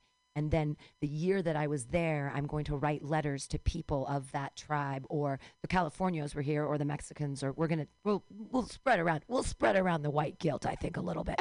but it's not necessarily it's it's going to be apology letters basically and gratitude letters and saying things to the people that were there and like acknowledging the fucked up shit that happened. It's going to be a lot of research because I'm gonna have to know what the peoples were and the history of the peoples and when we took them over and did they have to go to reservations? Where did we put them? Blah blah blah. Um, but the Donner Party stuff is really amazing because there was a there was a tribe of, of Native Americans that lived up there. In fact, they summered and there's this beach and it's the best when you walk when you're hiking and you walk by this beach. It's like Native American tribes have been using this beach for summer campouts for thousands of years, and like they used the lake and they'd get all these fish and they'd dry them. But it's basically all summer they just party up there, and that's like right where the Donners fucking died. So it was a big winter, and there were like 20 snow drifts, and it's just that they didn't know how to survive. And the Native Americans tried to help them. So in the beginning, they gave them some dead rabbits and they put them around the camp. And the Donner Party like got them and didn't really know or whatever happened. They didn't know then they food they didn't well they got they figured it out I think. But then the Native Americans, right when the big snow started hitting, they tried to offer them a dead deer. They had dressed a deer. They had brought them basically a deer, and the Donner Party shot at them, shot at them with guns, shot at them. So they could have been saved if they their racism killed them. If they could have been open to see that the Native Americans were bearing gifts and trying to help them through the motherfucking winter. but in, time they we get tricked. shot at them. And so then they went back even later to check on the crazy white people. And they saw the bones and they saw that they'd been eating each other. And then they were like, they are demons from another dimension. They went back, they prayed to their gods. They were like, Donner, wait, wait, go back. So the Donners were eating each other, cannibalism. Yeah, so the because they- Donner the Donner Party um, was it was a group of people that left. They went they left on the and funny enough, um, Abraham Lincoln was supposed to be in the Donner Party, and it was a cabinet maker and this other and Donner was the oldest, so that's why they named it after him. And they left on the last possible day from Missouri, and then they tried to take a shortcut. They tried to take a shortcut and it and it was an untried shortcut, but the guys lied and said it didn't say anyways, they bought a shortcut and the people said it was tried and true, but no one had ever done it before. So then they went this long way and all these people, there were all these problems, and then they kicked this one guy out. There was a fight, and they were like killing each other, the white people. Okay, on the way. Then they get to finally to like the Donner Lake area, and it just starts snowing and it's crazy. And it was one of the biggest storms. It was in the uh, winter from 19, 1846 to 1847. And the snows were bigger than they'd ever been, ever, and since years and years and years, many, many years. And the drifts got very, very high, and it was it was pretty crazy winter. But but they still um, they decided to camp there, and they couldn't figure out how to find food. They couldn't. There was a lake right there, but they couldn't ice fish. They didn't know what they were doing. They didn't know what the fuck they were doing. So they were like eating their shoes, and they ate all their animals. They ate the hides. They were eating. They were eating like a glue-like paste. They were hiding food from each other. There were three different cabins. Anyways, the Native Americans tried to help them, and they okay. I, Shot at them. This is okay. So there's the movie that came out about. I haven't seen the movie yet. I want to see the movie. It actually looks really good, and I have to watch this later tonight. It came out in 09, but Crispin Glover Oh as God. William Forrester. Oh, All right.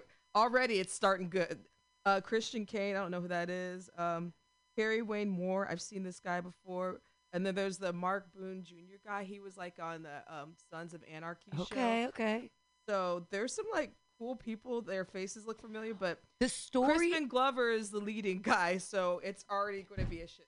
This the, the the story is about this. scintillating. It is a scintillating story about the last wagon train that they left the they were the last opportunity to leave and it's the hubris of a white man to have no idea what they're doing or where they're going or how to get it done and traveling across and yeah the Donner party and they ate each other and so some of them women and children mostly lived but it's cuz the guys were getting in fights and it was I mean it's it's a dramatic story of a bunch of stupid white people making a lot of mistakes. Yes, Yes, making a lot of make, making All a lot of mistakes. Job. Another. So yeah, but, they killed the. Oh my god! I, they okay, didn't kill they didn't kill the Native Americans. They shot at them. We don't Shot at- know. excuse me, shot at They them. shot at them instead of accepting the help, and that just proves that the racism of white people can literally kill cause us to cannibalize each other. what a metaphor! and they say California's not backwards. Come yeah, on now. right on my crime. Um, but so the, back to the poetry book. I'm gonna write these like letters to all the indigenous people from the people of my age group as me, like writing back and forth, and they'll be poetic. It's kind of like Ted Hughes when he wrote his um, prize-winning book of letters to um, fucking Sylvia Plath. His his birthday letters. He wrote her a, he wrote her a letter on her birthday every year after she killed herself, and then he put them together in a poetry book and made and got Ted Hughes. Anyways, capitalized on her death. And I'm not going to capitalize on. I'll give. I promise. I'll give money to all the tribes. if I make any money on this poetry book, I will donate it to like reparations in some form or fashion. So it seems like we. I mean, it's. I I never heard of this story, so I'm now going to go into a rabbit Oh, it's hole. so fun. It's just such a good story. Typical white. yeah. Shit. Yeah. Yeah. Typical. It, it it it goes back to when you were telling me this. It, I'm thinking of Columbus and when Yeah. he went to the islands and what he did to uh, the people there, and you know their way of gratitude. He, I end up killing them. Right. Yeah. You know. it's a nightmare. So the one guy they kicked out, they kicked out. He went on his own. He made it to Sutter's Fort. He's the one that sent the search parties. He like sent multiple search parties to find them because they they made him leave his family. They exiled him after there was a fight and he killed a guy. And they're like, okay, now you're exiled. And so he went on his own. So he made it on his own to Sutter's Fort, and then he was the one who sent the parties back to find them. And it was just this crazy winter where it was like storming, storming, storming. So this one group of five, the, the group of forlorn hope, they all leave together. I think there were seven, and they ended up getting discovered finally, but two of them died. And they were huddled underneath. They all they brought was a blanket, and they were and they were like huddled underneath a blanket, and when they all thought they were going to die. But the search party found them. They're like, ah! Ah." anyways, you'll watch the movie. It's so good. My retelling is It's, it's far too brief. It, it looks like it takes place around like the gold rush and stuff it's like that. 1846. Yeah. So, yeah, 1846 to in the heart- 1847. Yeah. That's in the heart of the gold. Yeah. So it's like an eight month journey story. And uh How did we get on this subject? oh, because of my poetry book that I'm Oh, gonna write when I have book that's- that's- distance when I have distance from San from, like from. California.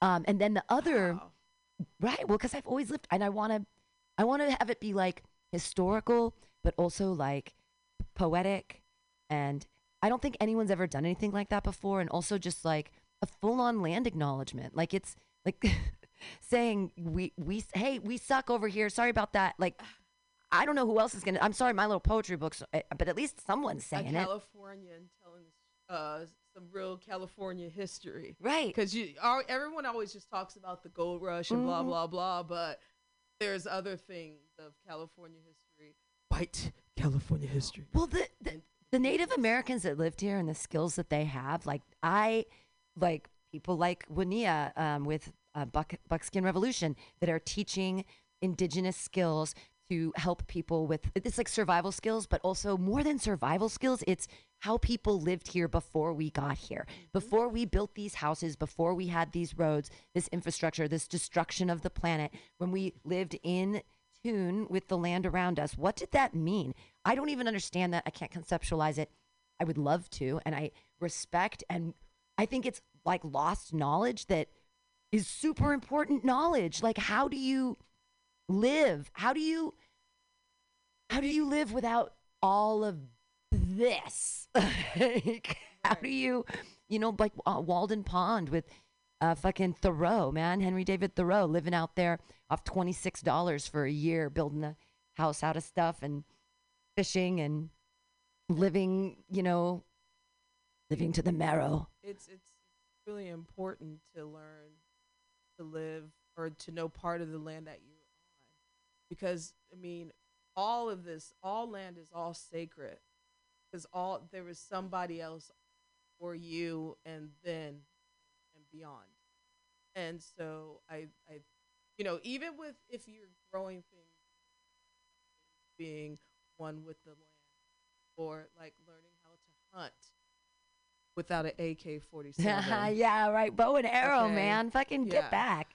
You know, Get a I, that's why I appreciate appreciate hunting. Mm. You know, I I've never done it. I've I've only been like done fishing and stuff, but you know, I appreciate hunters who do hunt that style with a bow and arrow Mhm. or what have you because it's you're appreciating that thing on on the land, its life as well.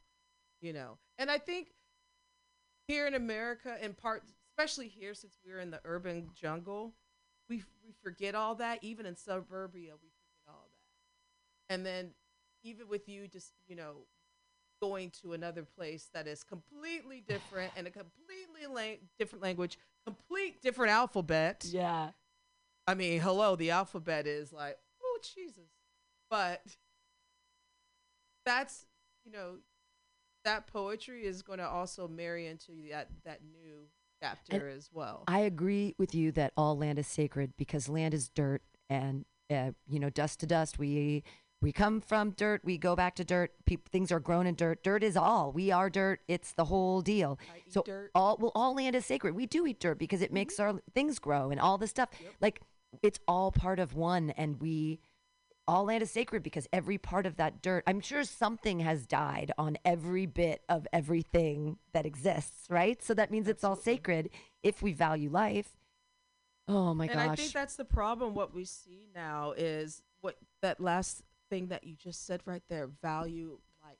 Right. There is such a lack of value in life. Like we see, you know, Bring I don't want to sound like someone's auntie, but I've noticed the value of our life has just gone downhill because we are so addicted to being on our some kind of technology, what have you. We don't have a balance, which is very unhealthy. We don't do things in moderation, which is very unhealthy. And then our value, we dep- depreciate our value of life, and we also let others take advantage of depreciating our life. You know, I hear these horrible stories about this 12 year old who killed his mom because uh, she didn't buy him a uh, a $300 Whoa. like stuff. I mean, like well, it's like school shit. shootings. That's, like that's That's like no va- value of life. right. That's what when a 12 year old gets an AK 47 and they have no value of the concept of life. 'Cause when I was 12, I was like Mm-hmm. every baby chicken, like you, like a bird in the sky. I'm like everything. Like oh my god, my heart is so soft to Right. everything living. I can't even. I couldn't even. I was crying when we had to dissect that dead frog when I was 14. I was bawling. It was so hard just because I just. Like I love life, and to see it dead and have I to I can't see like, an animal. I get I get sad when I see roadkill because I'm Yeah. like, oh, even if it's just a, a a squirrel, I'm like, oh man, Yeah. that squirrel's life. Oh, it But when I see be an alive squirrel, it gives me such rampant joy. Like I love squirrels. I see them like I love you, squirrel. This is a squirrel. It's a squirrel. I don't mind them. They they don't do anything to me, and I Ah. appreciate them. But the value, because we're so used to seeing violence, Mm. and we're you know a lot of us watch it not on t not on TV, you guys, or a, a TV show. It's just on your social media. Or it's in your own home, for God's sake. I mean, I've heard, I've seen Mm-hmm. people arguing in front of their children that is so, uh, just like not even recognizing that there's a child there. Exactly. and saying things to each other and just throwing such negativity that it's like, wow. And so, Mhm. if a child, and if that's violence, if that's verbal violence It that is, is- yeah. seen externally, like on the street, imagine what's happening in that home. it's it's and that's being processed into that person's Right.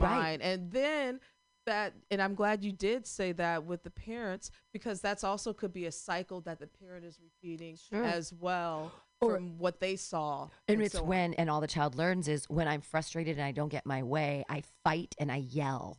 Mhm. That's I hurt. be- I hurt, and that's probably not the best way to go No. about things. I see a lot more hurt people on this street, and it, it kind of coincides with like you know how you wanted you just said Happy Thanksgiving to someone, and then and then they blew negativity all over me. right, right. Unless they thought they were trying to be positive because sh- they think I'm a sex worker and that's a good deal. I that was just negative all around. I so. too. but I was not happy about it. we don't value ourselves, and I don't. We definitely don't value others, and it just seems like sometimes it is better to just go back to the land. be- Oh and, and and touch some dirt. Put me on a Greek island. Uh-huh. Coming soon. Coming Pam. soon. Yeah, I mean, it's.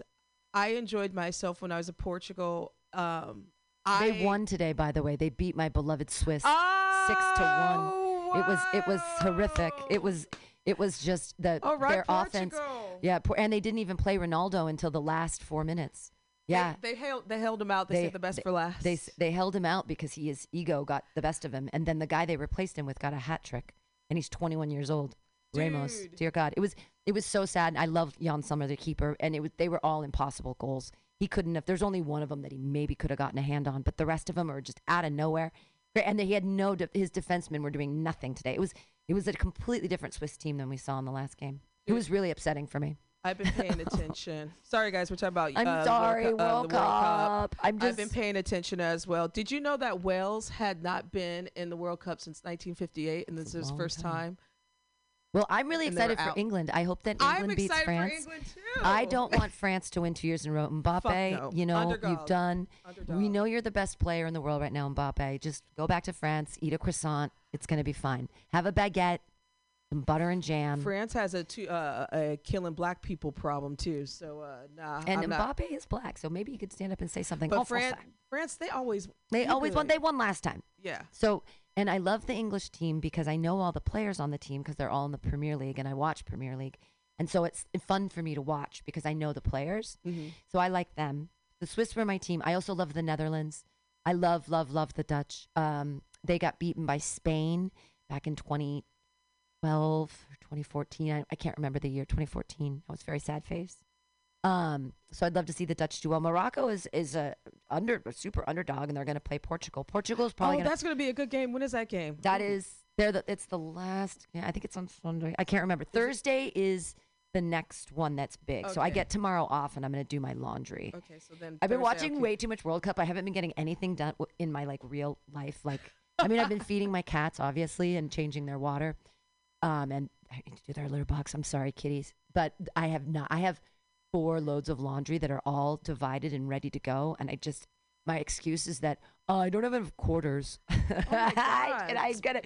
I have five dollars in my back pocket. I'm going to the bank. I'm getting Portugal quarters. kicked Switzerland's Yeah, it was it was rough to watch as a Swiss fan. It was they couldn't yeah they couldn't get anything Six done. to one. Six to one. It was really rough. Ooh, is that one of the highest? one of the so highest. far? It's one of the highest scoring games.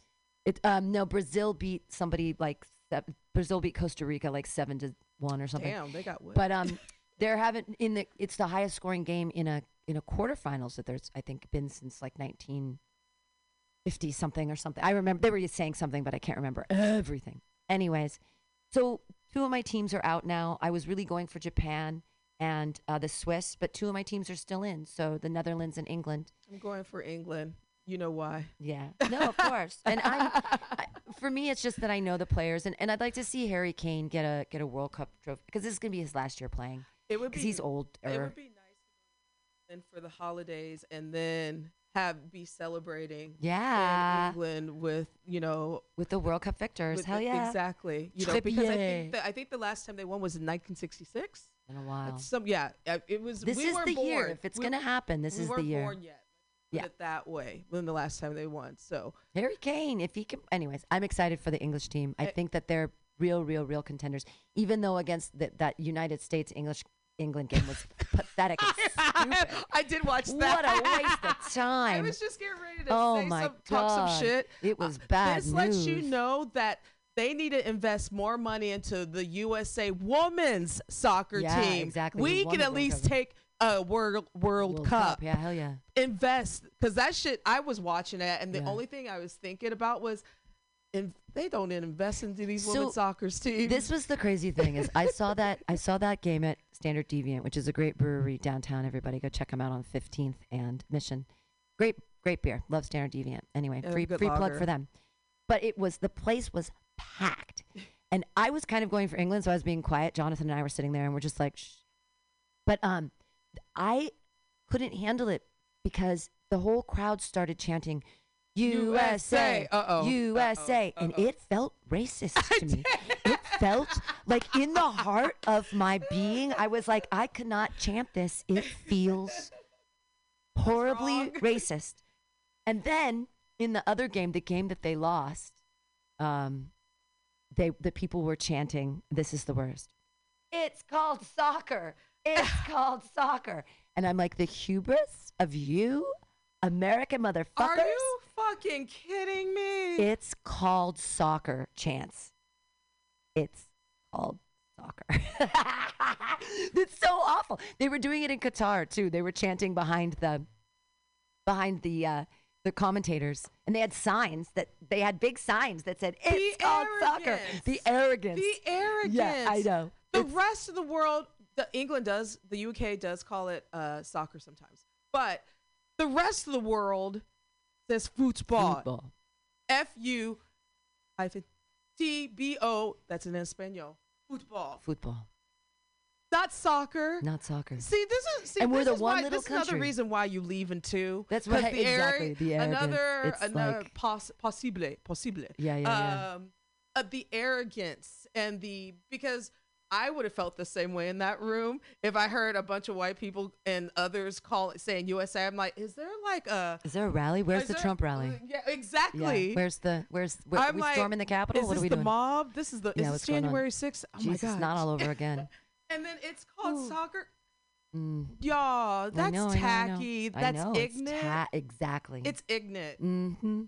I, I, it's no. I agree. I was really put off by it. I was like, we're just, it just makes us look bad. But when I go, I mean, whenever I go, if I leave, when I leave, and I, whenever anybody asks where I'm from, I will just say San Francisco. just like I'm not going to say, I might say California because, don't say, just say because, those two things. well, those are the only, I mean, I can claim, I can legitimately claim California as a birthright in that I've never paid rent. I've never lived outside of California. You've always paid your taxes to Cali. Always paid. I've never paid anything but state taxes. I've always had Wells Fargo. this is my first bank. Um, all of it. I'm super Californian. And so I feel like when I'm an international traveler, that I will claim California and I will not say. I don't ever say I'm America. I always say, you know, I'm from Chicago or I'm from, you know, California. Mm-hmm. Yeah. And, but people get excited about Cal- oh California because they think Hollywood and shit like right? that. they think you know. they think Baywatch. Yeah. Beautiful. So that's where the conversation opens, and at least Chicago is a place where people, oh, Chicago, oh, you know, Yeah. s- people are familiar with, rather, you know, St. Sure. Louis. I don't think, yeah. But anyway, but yeah, I don't ever say. I've heard other Americans say, "Oh, I'm from America." I'm like, that's so vague. Um, I don't know this. In I was so embarrassed in 2003 when I was in Amsterdam and I was with a group of people and and we wouldn't say anything and when people would mistake us for Canadians we'd go yeah eh we're Canadians eh Mon- Yeah. Mon- Mon- Montreal eh So, Yeah. like parlez-vous français Montreal eh no, but we just wouldn't correct them. If they, some people would say, "Oh, clearly you're Australian, mate. Got put another shrimp on the barbie. Let's just hang out and smoke pot in Amsterdam." Oh God. Yeah, I was. I wasn't. I wasn't gonna claim George Bush. I just, I yeah, George Dubs as my own. No way. Mm-mm. I but when I do open when do people find out that I am from the states, and sometimes I'll say I have said I'm from the states, but um, dialogue opens, especially when it gets political, which I Oh. love. I love it. It's happened so many times. Even this past time when I was in Portugal, dialogue, and and and and, and the beautiful thing is what was going on in Portugal when I was there was the um the election of the president in Brazil. Okay. So, because they, you know, Portugal, Brazil, they, You know, they Uh, speak Portuguese in Brazil. Exactly. uh, for those who don't know, Little Uh, tiny country, lots of ships in the 1600s. Ooh, all the way to the 1880s. but everyone was paying attention to that, and so after when Lula won, you know, I started, there was more political conversations about the states, and I'm just like going. I'm lo- I'm listening to the news in Portuguese and trying to follow it. Sure. And then looking at the new American news on my phone, I'm just like. But I don't think, least Bolsonaro, which is Trump, their version of Trump, he's out, but he's trying to play like you know. Oh, it was a, it was they stole it from me. Exactly. Did the, you know the they Trump do that? Yeah. Yeah. mm. But I, you know, earlier you said that you were worried about 45 possibly running Becoming or, or becoming president again. Becoming 47. I don't think he will.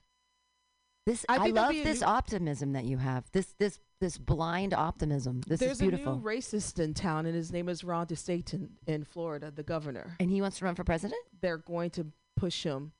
So they want to have a bigger racist for president. Yeah. So then people a racist vote. with a that is not too um uh chaotic. See, but that's why people will if vote for Trump because he's a, he's like a hidden racist still. Well, DeSantis, DeSantis is the one that they want to put in as the running or as the runner for the Republican Party because they can least polish DeSantis and he's not too erratic Huh. like Trump. Trump is just erratic, and so they're you know though they're still sucking his mushroom dick. Um, since he's lost 2018, 2020, 2022, the Republicans are getting kind of fed up with him and they're looking at DeSantis. But the problem with DeSantis, and we've talked about him many times on the show, is him being the governor. Uh, he is the governor of Florida that put out that don't say gay in schools, and it's going through in Florida. He's that guy. So, but the thing is, he's not on social media being erratic, and so which the Republicans like. So because he's quietly being That's- a racist and a homophobe. part. He's just a quiet, The quiet, quiet- the quiet Yeah. part. Oh, well, Roe v. Wade was overturned, and like I said, gay marriage is next. And if DeSantis gets in, then you know that's exactly the first thing that's going to happen. That's is that they're going to repeal. and but didn't That's what I'm afraid Trump of. just said he wants to abolish the Constitution. Constitution? And you couldn't even get anybody in the Republican Party See- denounce him for saying so that. but here's the thing of why i see that some people could get behind the idea of denouncing the constitution. Because the constitution a lot of us say especially on the democratic side and the socialist side and the poc side that it's a super racist piece of legislation. When it was originally written the whole three-fifths thing Three-fifths. is so gross and all of the stuff with the landowners and it was all white men and i get it.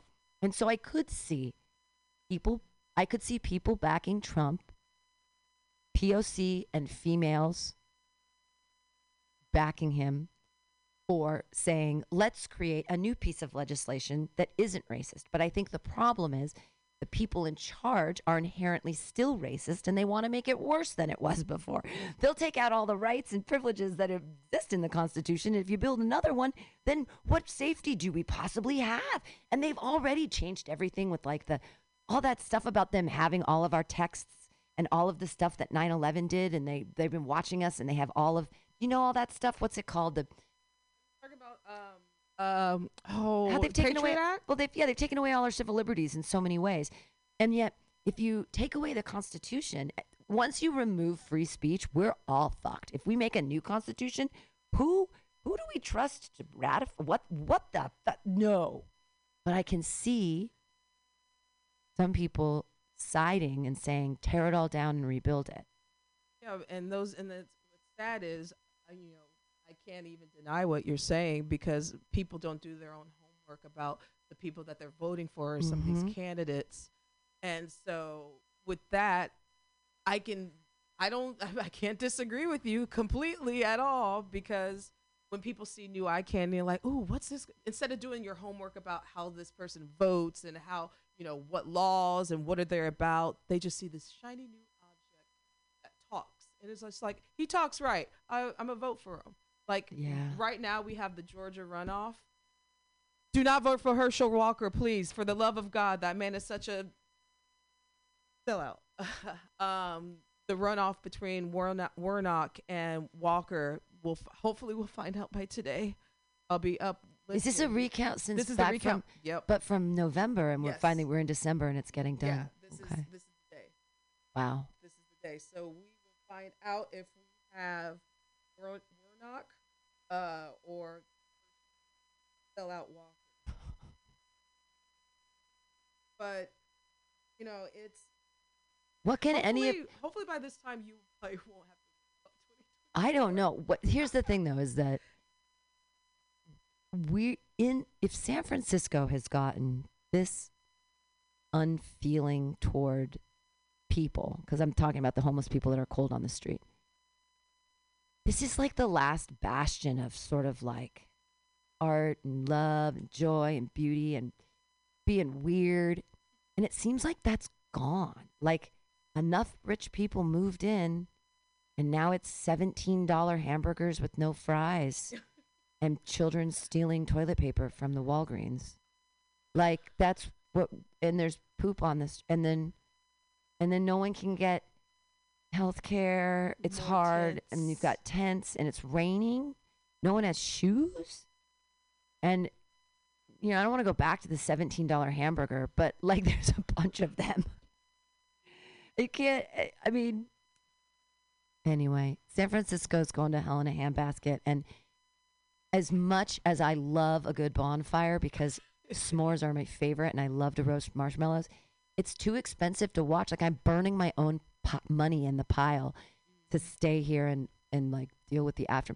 I know San Francisco has given me the skills that I can go be happy pretty much anywhere. I've got enough education from this place. I've gotten enough experience from running this place. I've I've gotten a lot of things out of San Fran. I've become a stand-up comedian. I have a huge script. Oh, that's the second book I can write. Oh my god, I would write if I had time and a little bit of distance and I wrote the poetry book first, I could write a fictionalized memoir of my 11 years in San Francisco. I'll be like, in an 11 year undercover study, deeply embedded. You know, like I'm this journalist that did an 11 year undercover study as a comedian. Anyways, I would write like a tell all fictionalized memoir.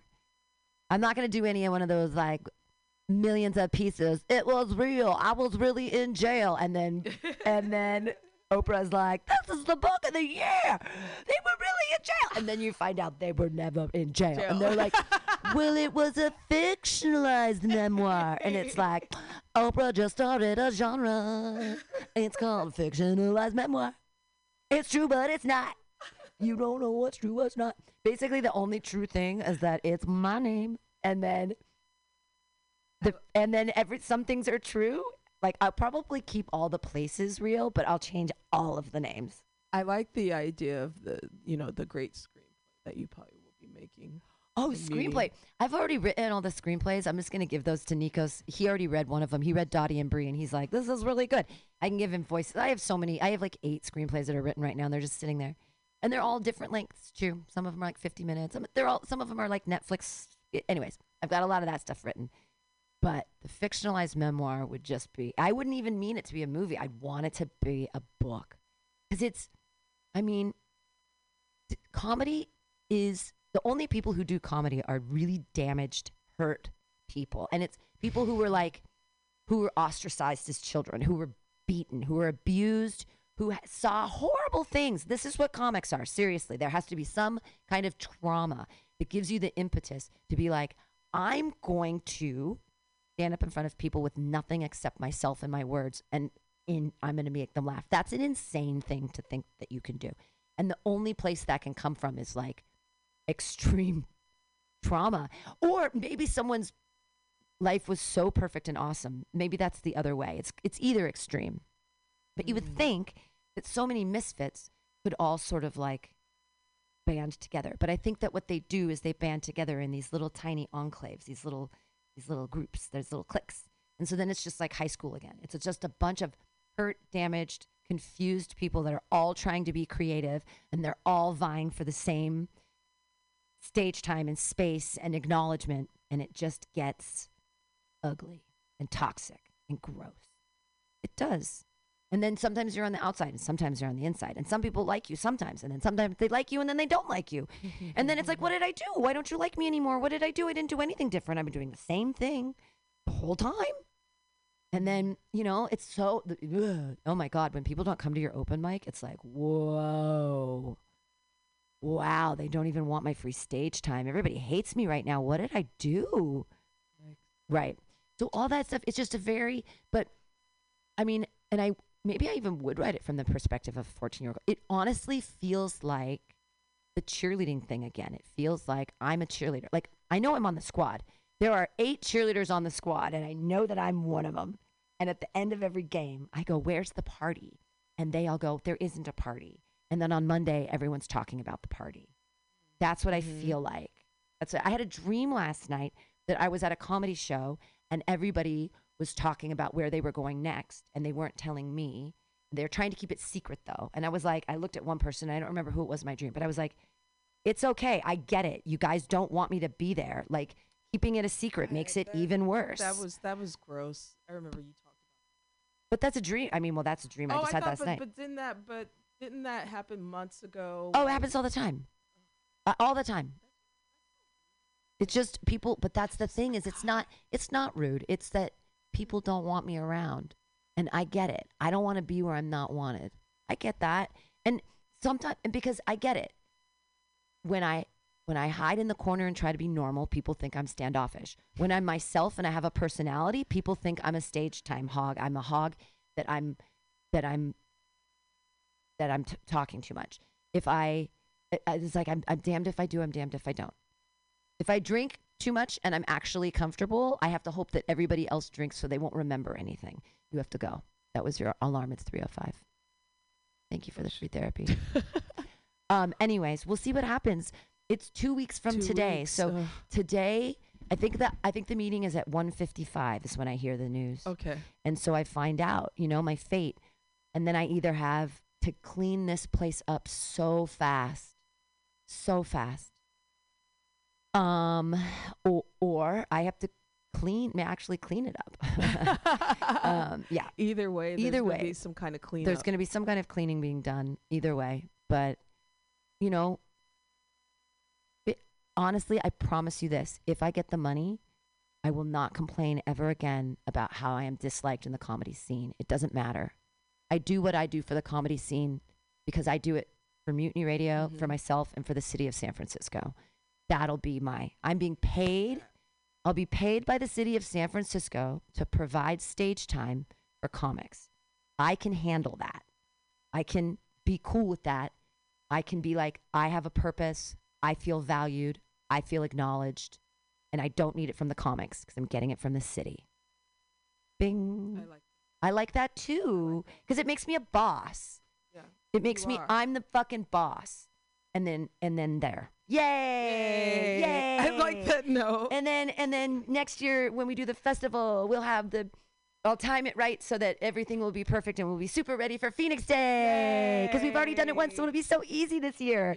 And then this year I'd actually have money for promotions because I'd have money from the grant, so it'll be like we just did a dry run. Now it's gonna be great. And you know what we're gonna do? We're not gonna involve people in San Francisco. Only the people who get involved in San Francisco are the hosts, and I pay them because they're professionals, and everyone else is from out of town. And all the people in San Francisco, and they'll be like, "Why am I not on this show?" And I'll be like, "Cause you're a piece of shit." No, I won't say that. I won't say that. I won't say She that. knows she'll just I say you're just say- not good enough. No, I, I would- shoot oh my. God, I can't ever turn into my mother. All right, thank you, Sheriff of Truth. I'll see you soon. Yay!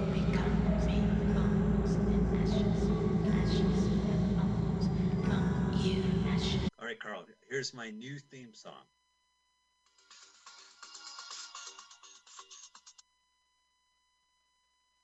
W A F L M O Y T flip flip flip flip flip flip flip flip flip flip flip flip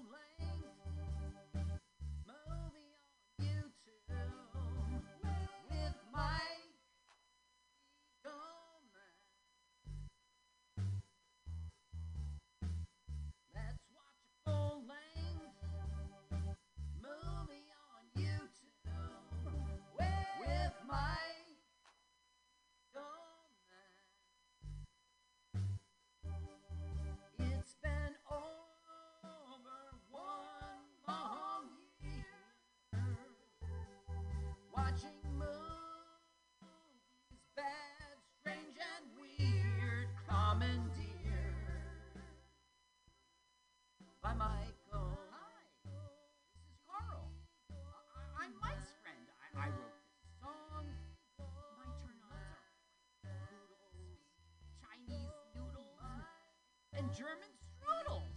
You should follow me on Twitter. It's Joe Stacaro. That's the French duh, not the. Oh, now let's watch a full-length movie on YouTube. Michael Spiegel? Michael Spiegel?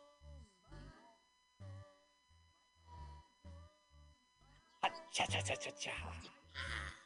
Cha cha cha. Good night, Mrs. Calabash, wherever you are. You're Welcome to to. W A F L M O Y T. Did I do it? Yeah, almost. Yeah.